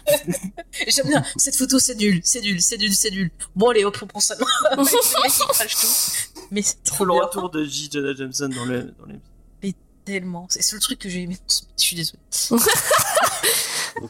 Et euh, du coup, Jeanne, tu voulais. euh, Oui, non, je voulais juste dire que j'étais très... J'ai fait ma, ma fangirl Marvel, j'étais très contente du petit easter egg comme quoi le... L'hôtel là où elle va à la fin Wanda, c'est sur le mont Wundagore, là d'où elle vient entre guillemets dans les comics. Du coup voilà, c'est tout. J'étais très Ah, contente de ce petit Easter egg. Par contre, on n'a pas vu Beauva la vache et ça, je suis très mécontente. Ah oui, que du coup, j'avais réécouté ton, ton épisode sur. euh, sur. Euh... Mais tu vous en parlais dans America Chavez, crois. euh, C'est vrai? Quoi, vous. Non, je. J'ai une passion pour Bova, c'est pour ça. Elle est, elle est géniale. Alors là, je me rappelle plus si le frère de Sam Raimi parlait de Doctor Strange dans Spider-Man 2. Alors là, je me rappelle. Oh, Pourtant, je ça serait pas fou. longtemps. Mais ça serait dingue. Euh, on a fait le tour de. Ouais, je pense qu'on a fait pas mal le tour. On peut peut-être parler de, de la scène post-générique. Ouais. L'arrivée de Cléa. Voilà, donc d'après ce que j'ai compris, Cléa, c'est, euh, elle est liée à Dor, euh, C'est la fille de Dormammu. je Oui. Alors je- dans d'autres trucs, j'ai vu que c'était sa nièce. Alors euh, je sais Ah, pas. c'est peut-être sa nièce. C'est nièce Ah, oui, non, c'est sa nièce. du Nord. C'est c'est- C'est sa pardon. nièce parce que j'ai regardé direct après le film parce que ma réaction et la réaction de Eve quand on a vu cette scène, c'était c'est qui? Et deux secondes après, on a fait. Enfin, moi j'ai fait ah mais oui, mais évidemment. Mais en fait, je sais pas pourquoi, mais je l'imaginais plus jeune parce que c'est l'apprenti de Doctor Strange dans les comics. Alors du coup, dans ma tête, elle était forcément plus jeune, ce qui est peut-être euh, con, mais du coup, j'ai eu un peu un, un- j'ai eu un bug en fait. Je me suis dit, mais mais, mais ah mais attends, elle est violette, mais du coup oui, Moi, mais c'est c'est- elle, mais Moi, c'est pire, j'ai fait Oh bah tiens, voilà Charlie Theron. Qu'est-ce qu'elle fout là Oh, qu'est-ce qu'elle fait là Bah, je sais pas. La dernière fois, je me dis Tiens, elle est dans Fast and Furious. Maintenant, Oui, elle est bah dans ouais, Marvel. Qu'est-ce qui se passe? Après, Et, c'est euh, l'apprenti Après, je suis allée lire. euh, Doctor Ouais. Strange. Oui, Mais oui. par contre, moi, enfin, j'ai lu qu'elle était aussi la femme de Doctor Strange. C'est sur le Pinterest. Mais apparemment, bon là, elle vient chercher pour quelque chose. Et alors, je suis sur Instagram euh, l'actrice, Charlize Oui, Theron. moi aussi. Et euh, bah t'as vu? Et elle a fait un post en disant bah voilà euh, rencontrer officiellement euh, Cléa machin. Donc Ouais. apparemment euh, son perso va revenir, on Bah va la oui. voir un peu plus. C'était pas juste un petit clin d'œil comme ça, je pense. Et moi je note quelque chose, c'est que la magie euh, qu'elle a et la magie des univers parallèles est violette. Et qui avait une magie qui était violette C'était Agatha dans euh, Vendavision. Donc Agatha viendrait possiblement d'un monde parallèle. d'avoir une révélation. Et il y aura un lien. Est-ce que ça serait pas lié à Nightmare peut-être? Ah, ça y est. Allez, allez. Ah mais moi, écoute, je ne lâche pas. On a dit que c'était le créateur des, des livres, c'était Cthon, apparemment. Oui, bah c'est lui. Oui, bah merci, ramenez, ramenez-nous Mephisto. S'il nous a manqué celui-là aussi. Allez, tout le monde en veut nous. Et ben peut-être qu'il va y avoir une team Mephisto, Nightmare et compagnie. Et là, vous serez tous euh, étonnés. Hein. Vous serez. Ah, Ah pas bah mal. mon rêve, franchement. Et Ah les ouais. Thunderbolts, parce que vraiment, moi j'attends les Thunderbolts depuis. euh. Mais non, c'est trop bien! Et Jade, est-ce que tu es d'accord avec moi? Est-ce que tu veux les Thunderbolts dans le. Bah oui, moi je vois, allez, donnez-moi tout, tout ce que vous pouvez. Je suis vraiment une fangirl de base, moi. Bon, par contre, j'ai pas compris. Elle lui dit qu'il y a une occurrence, ou je sais pas quoi. C'est ça qui. Une incursion? Une incursion, ouais. J'ai. J'ai pas compris. Alors, Mais par alors- contre, du coup, ça me fait. ah, Désolée, par contre, je Non, dévie de Cléa, mais j'ai pas compris. Ma petite sœur n'a pas compris. Eve n'a pas compris. Oui. C'est quoi ce, ce troisième œil et pourquoi surtout Ah. à la fin Alors. du film, il tombe dans la rue, il fait un malaise, il y a son troisième œil, il y a un riff de guitare, cut, scène post générique, il se balade dans la rue genre tout tout tout tout tout. Alors tout ça, ça fait très. Sam Raimi, très évident encore une fois, je trouve. Euh, moi, j'ai pensé bah, à la fin du, premier un peu avec la force qui vient euh, comme ça attaquer euh, Ash. Il y a un côté un peu l'armée des ténèbres. Et alors pour moi, le troisième œil, c'est pour montrer que en fait, euh, une fois que t'as touché au Dark Hold, tu y es arrivé, bah, le truc il t'infecte quelque part. Donc il a encore un peu de ce truc en lui. Et donc le résultat, c'est que ça lui a ouvert le troisième œil. Alors après, il y a une référence au troisième œil dans le premier Doctor Strange quand il y a l'ancien là qui, la- qui le touche Ouais. en disant euh, ouais ouvre ton troisième œil ou je sais pas Oui, quoi. ouais. Donc là ça veut dire qu'il aurait peut-être gagné en pouvoir que son troisième œil s'est ouvert ou alors Mmh. c'est une manifestation de l'entité euh, qui serait dans le Dark World qui aurait Ouais. quelque part euh, bah, la pauvre Vanda peut-être qu'elle était que c'est pas elle tu vois c'était à l'insu de son plein gré Mhm. peut-être qu'elle était envoûtée par cette entité aussi. Voilà, on peut faire un, on peut faire, on peut la mettre en procès avec le petit Ben Solo. Vous voyez, je vais défendre les deux. Je c'est pas leur faute, ils étaient possédés, ça marche. Moi, je les défends. Ou alors? C'est peut-être Ou ça. alors C'est peut-être ça. Après, il me semble que dans Evil Dead, il y a une histoire avec des yeux aussi à un moment. Je sais plus si c'est fasciné par les yeux. Ouais, Ou c'est un truc qui revient souvent. Et euh... Ah bah j'espère qu'il est plus fort que Tenchinan, hein, parce que Ah oui, effectivement, euh, effectivement, le pauvre Tenchin Han. Ouais. Et contre Cell, ça va, il, il- arrive à, il arrive à défoncer Cell. euh, c'est parce qu'il était énervé parce qu'il avait tué sa petite créature là. C'est vrai, il tué qui-. Ah, Chaos dans le qui MCU. sert à rien. Moi, je veux Chaos dans le MCU. Merci. ah, peut-être qu'il y a un multiverse. euh, non, mais- Mais donc oui, le- l'arrivée de Cléa, je m'y Ah attendais pas à celle-là. Bah Honnêtement. oui, moi j'étais là, mais qu'est-ce qui se passe? Qu'est-ce que j'ai fait là? Charlize Theron Moi, pour être complètement honnête, mais c'est totalement perso, je- j'osais espérer qu'une des deux scènes post-génériques, on voit Billy et Tommy ados, Ah. genre débarquer. Mais ça, c'est c'est Ah, été c'est mon rêve. Parce que tu rêves des. Mais oui, c'est ça. Alors, moi, vous allez dire, mais elle est complètement fausse cette feuille. Euh, cette scène post-générique, je me suis dit, purée, on dirait la fin du film Super Mario Bros. Et ça m'a donné envie de revoir le film parce que j'aime bien ce film. Alors qu'il est très con, mais j'adore ce film. Donc euh, voilà, je me suis dit, tiens, hommage. Alors bon, je sais pas Hommage si ça Super bien Mario aussi. Bros. Voilà, mais j'ai pensé à ça. Voilà. Moi, j'ai une question pour vous. Oui. Est-ce que depuis ce film, vous avez pas une grosse envie de pizza balls? Mais Ah oui. tellement. tellement- ça a l'air complètement. Alors moi j'ai une autre question pour vous. Est-ce que vous- et c'est une question que Eve se pose et ça la tracasse vraiment beaucoup. Est-ce que quelqu'un aurait pour Eve, s'il vous plaît, une explication à l'univers des chapeaux? L'univers des chapeaux. Bah là dans l'univers où elle prend des pizza balls America, tout le monde porte un chapeau. Tout le monde. Je savais pas fait Ah gaffe. ouais, j'ai pas fait Bah, Et du coup, avec Eve, on s'est euh, regardé, on a fait pourquoi ils ont tous des chapeaux? Et à la fin, moi, je me suis dit bah c'est juste l'univers comme ça où il y a des chapeaux parce que Bah c'est oui. voilà. Et Eve, mais vraiment, ça la ça la tracasse quoi. Elle veut savoir. Après, c'est peut-être. euh, Alors, Sam Raimi, il aime bien tout ce qui est ciné burlesque. Bah oui, non mais à mon des avis, trucs comme c'est ça, peut-être que c'est une référence à ça, surtout que dans cet univers-là, bah, qu'est-ce qu'il fait euh, à notre ami Bruce Campbell? Il lui refait comme euh, bah, dans euh, Evil Dead 2, Ouais. euh, quelque chose qui est inspiré des Trois Stooges, où c'est vraiment genre le mec qui Uh-huh. se tabasse tout seul. Ouais, bah Et c'est là que, mais il est formidable ce Bruce Campbell. Pourquoi il a pas de plus grand rôle? Pourquoi que Marvel ils ont pas laissé euh, Sam Raimi lui donner un plus grand rôle quoi? Merde, quand on sait que normalement euh, s'il avait pu faire son Spider-Man 4, il aurait été euh, donc euh, comment il s'appelle l'autre avec euh, c'est quoi Mysterio? Hein, Ah. c'est ce qui était prévu hein et on l'a pas eu et c'est un scandale. Moi, et je ne comprends pas, ce mec coup, joue bien, euh, il devrait avoir une meilleure euh, Jade. carrière. Euh, comment ils font les gens qui ont pas une tête à chapeau dans l'univers des- Et bah, il bah Moi, j'ai vraiment une tête de con avec les chapeaux. Donc, Et euh, bah écoute, t'apprends à vivre avec. euh, je sais pas. Merde, putain. tu t'es mis au bord de Une, angoi- une angoisse euh, vient, de, vient de naître en moi et je. Si vous rêvez tous. C'est dans le monde de la chapellerie, on dit euh, il n'y a pas de mauvaise tête, il y a que des mauvais chapeaux. Ah, Oh, c'est Ah, beau. c'est magnifique. Magnifique. Campbell Henry de Richards en Doctor Strange 3. Ah, moi, j'achète. Non, mais moi, il peut faire n'importe Non, Campbell mais en ce mec, c'est un scandale. Quel acteur? Pourquoi on lui donne pas plus de rôles? Il fait souvent des merdes, le pauvre, quoi, pour survivre. le caméléon. Mais vous vous rendez compte qu'il a fini dans En Louis C. Clark à un ça a l'air vraiment bon. Bon. Ouais. Bah ouais, mais je crois que ça doit exister. Hein. Oh bah maintenant c'est sûr. ta pâte à... Bah, tu sais, tu fais ta pâte à pizza, dedans tu mets les ingrédients, tu refermes, tu fais chauffer, après tu fais une Bah petite oui. sauce pour tremper dedans, et puis voilà. Comment tu. Ouais. Et bah si, tu fais comme les American Buns, ça, tu sais, sauf que tu prends ta pâte à pizza, tu mets un petit peu de tomate dedans, tu mets un petit pepperoni, du fromage, tu remplis ça. et- tu Ce, passes au ce four, live et va switcher en live Maïté quoi. En Bah, même temps, c'est bientôt ton anniversaire, James. Donc euh, si euh, Faye ne te prépare pas des pizza balls pour ton anniversaire, je trouve que c'est un manquement grave. Je pense, Donc elle, non, je pense donné que la recette, c'est qu'elle mieux pas peut le que faire. mieux pas qu'elle cuisine, hein, je sais pas. La, la dernière fois, j'ai voulu lui faire une, une tarte à l'oignon, Oh, je l'ai empoisonnée. C'est immonde. Même moi, Tout le j'ai monde été n'a pas malade. le, le- Mais la pâtisserie, ça va. la pâtisserie. ça va. Ça va à peu près. Mais le salé, non. Euh, le salé. Ah, je suis pire qu'Angela Bowers dans, dans Madame et Servie. Même ouais. cuire des pâtes, des fois. Ah putain, la dernière fois, j'ai voulu me faire des pâtes, mais c'était de la glu. C'était pas bon. voilà. Bref. Donc ça, c'était la On première peut fois. pas avoir tous les talents. Hein. C'est vrai. Ouais, écoutez. Voilà. C'est clair. Quiche Lorraine. Non, non, non, vaut mieux pas aller. Ah, j'ai été malade quand ai Non, non, non, vaut mieux pas, j'ai pas envie de mourir.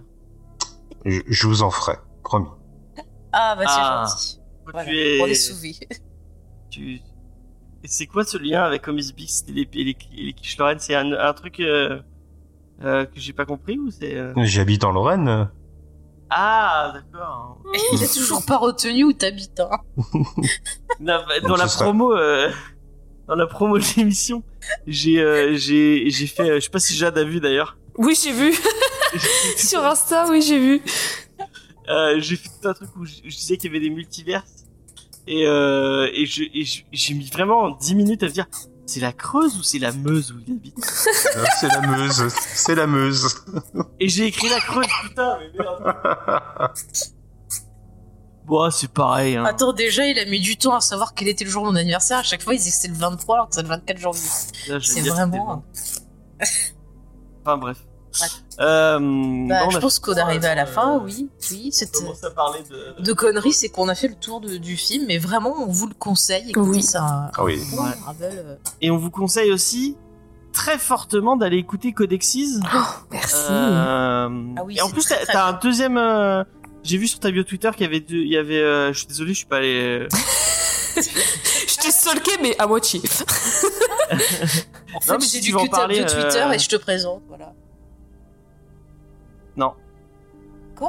Je sais pas, j'entends plus. Et si tu veux en parler, vas-y. Parler de quoi? Je sais pas, il y avait un truc qui marquait, euh, il y avait marqué Codices et la page blanche. Ah, deuxième page. Deuxième page, c'est un, un une asso webzine et magazine de, duquel je fais partie. D'accord. Donc voilà, si ça vous intéresse, on sort le numéro 2 de notre magazine euh, cette année. Quand? Bientôt, mais cette année. Eh ben, on, Et suivra bah, ça. allez, allez suivre ça. Plus assidûment que moi parce que j'avais pas, j'avais pas suivi. Excuse-moi. Tu parles quoi Euh, autre site qu'il faut aller euh, suivre avec assiduité, c'est le site web des réfracteurs. Euh, Eh oui. Tu l'as avec- bien dit pour une fois. J'ai essayé, j'ai réfléchi, c'est Terre ou c'est Terre, je sais plus. C'est Euh, Mais dans un univers parallèle, c'est réfractaire et c'est dans la Creuse. T'inquiète pas. ah. Et euh, vous avez fait un, vous n'avez pas fait de moi euh, site Lénumé, euh, contrairement à dans cet univers où vous venez de finir votre euh, mois Sidney Lumet, vous avez parlé de toute la filmographie ah, de j'adore. ce fabuleux réalisateur. Plus de 40 Euh, films traités. Ah, vous êtes, vous êtes des fous. Eh oui. En podcast, en article, euh, en pizza. On a tout. Waouh, quel talent Euh, Est-ce que tu veux euh, reparler de ton actu euh, un peu, euh, mon cher Spike Euh, ouais, bah, figure-toi qu'on est euh, au cœur d'un week-end spécial, et ce week-end spécial, c'est un week-end spécial euh, Faye, euh, parce qu'en fait, euh, aujourd'hui est sorti son article sur Alerte la nuit, qui est très bon, donc allez le lire, et demain sort en podcast euh, son échange avec euh, Sophie autour de Terreur sur la ville. Euh, donc euh, deux bons rendez-vous. Si vous êtes fan de James et Faye, vous en aurez pour votre argent, même si tout est gratuit, vous en aurez pour votre argent. On s'est, on s'est bien marré avec Sophie en plus à parler de ce film-là. Euh, un film qui est très intéressant, tu vois, que, que, que j'ai redécouvert avec elle. Et vous allez voir, c'est un film qui a marqué la pop culture. Mmh. Et bientôt euh, l'article sur la cité pétrifiée. Elle- il est sorti déjà. Il est sorti. Oh là là Et tu vois, tu ne l'as pas lu. Non, j'ai pas Mais lu. Faye est très active en ce moment et très talentueuse. Je tiens à le dire J'ai pas publiquement. lu, mais j'ai vu un bout de, de la cité pétrifiée. Euh, Est-ce qu'on est obligé de le dire comme ça? Ah bah ils le disent comme ça, moi je le dis. euh, je dis, euh, Il l'a fait à l'ancienne. film, euh, les- Mais il est très bien. ce- Moi, j'aime bien les vieux films de science-fiction. Voilà. Ouais. Mmh, Moi aussi, j'adore. je retombe en enfance. de- La cité pétrifiée ou en, en, en anglais? C'était le, le Monster of Mo- monolithe. Monster, un truc comme ça. Voilà. Voilà. Ouais, Très très très chouette film. Les deux titres n'ont pas. Oui, j'avoue. Mais Attends, eh, je te, Bah, si, je te- euh. Vas-y. Vas-y, vas-y. Non, j'allais te lancer, mais vas-y. Vas-y, vas-y. Je te... Euh, j'allais dire, eh, dis donc, James, quelles sont les actus euh, de James et Faye en ce moment? Bah oui. Ah bah merci. Euh, eh bien, sachez euh, que on a lancé une nouvelle feature. C'est marrant, une nouvelle feature où j'arrive à. on, peut, on peut déjà dire que demain, il y a un autre live où là, on oui, partira du Déjà demain, il silence y a un des autre agneaux. live. Euh, si vous aimez euh, les personnages euh, féminins forts, et ben je pense que vous pouvez revenir demain, puisque moi, on va parler d'un de mes films préférés de tous les temps, qui est Le Silence des agneaux, euh, avec la- l'ami euh, Jodie Foster hein, qui incarne. Ah, c'est ton ami, je savais pas. Ah ouais, c'est mon ami. Quelle euh, chance. Waouh. Ouais. On, fait des dîners. Euh. Euh, donc euh, Jodie Foster qui incarne Clarice Starling. Pense une, des, un des, un des. Est-ce que vous avez fait un code 6 sur euh, Clarice Starling? On n'en a pas fait, mais je sais, euh, peut-être un jour. Elle est pas sur ma liste, mais peut-être que je vais la rajouter du coup. Eh bah, tu devrais. C'est vrai que j'y ai pas pensé. Ouais. Très très chouette personnage. Donc on va parler en long et en large puisque effectivement on avait fait les deux premiers obus euh, puisqu'on a fait euh, Manhunter et euh, Red Dragon euh, qui sont on avait fait un sur- match. dans le montage qui vont arriver en podcast euh, dans pas trop longtemps. C'est pas moi qui les monte, c'est Rémi qui les monte euh, de Star Wars euh, Non. non pas Star Wars. en fait. Star Trek, en di- Star euh, Star Trek pour les nuls, on va y arriver. Star Oh Wars en direct. Et pourquoi Star Wars en direct Ouais, Parce Star que c'était le, le c'est la même merde. bah, hein. c'est un- et c'est un podcast très sympa où j'ai pu collaborer et voilà. Ah, il plus dans Si si, ça continue. C'est c'est juste que j'avais plus le temps de de pouvoir Non, collaborer de toute façon. Ah, c'est très connu. Si si, ça repris. Ok ok.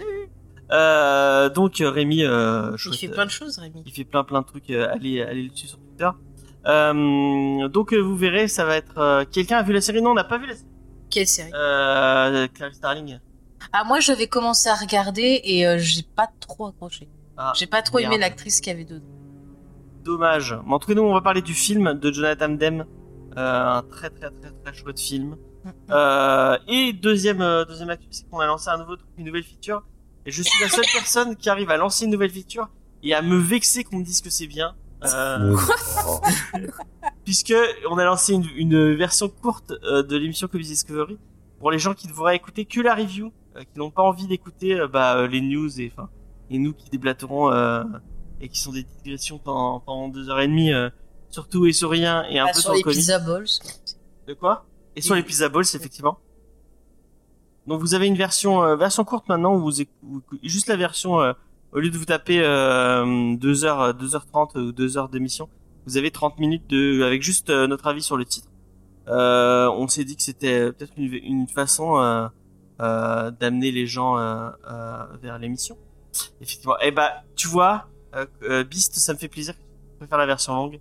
Euh, puisque j'ai lancé ça et, et on avait plein de commentaires en disant ah moi j'écoutais pas les news c'est bien et tout et à chaque fois ça me, ça, ça me fait plaisir et en même temps ça me met un petit poignard dans le cœur en disant ah, vous écoutez pas l'émission en entier vous êtes vraiment des enfoirés Tu préfères qu'on dise j'écoute pas du tout l'émission non c'est vrai qu'on dise euh, non je, je sais pas vous faites comme vous voulez euh, D'ailleurs, moi j'en profite pour re-rappeler des choses. C'est que vraiment, si vous voulez euh, nous soutenir, bon, il y a le Tipeee aussi, mais surtout ce qui nous aide, c'est le partage des émissions, que ce soit pour nous ou pour euh, bah, les réfracteurs. Euh, N'hésitez pas à partager, vraiment à en parler autour de vous, parce que vous savez qu'il y a les histoires d'algorithmes et tout ça, et c'est très difficile pour que Mm. bah, parfois les gens puissent voir nos publications.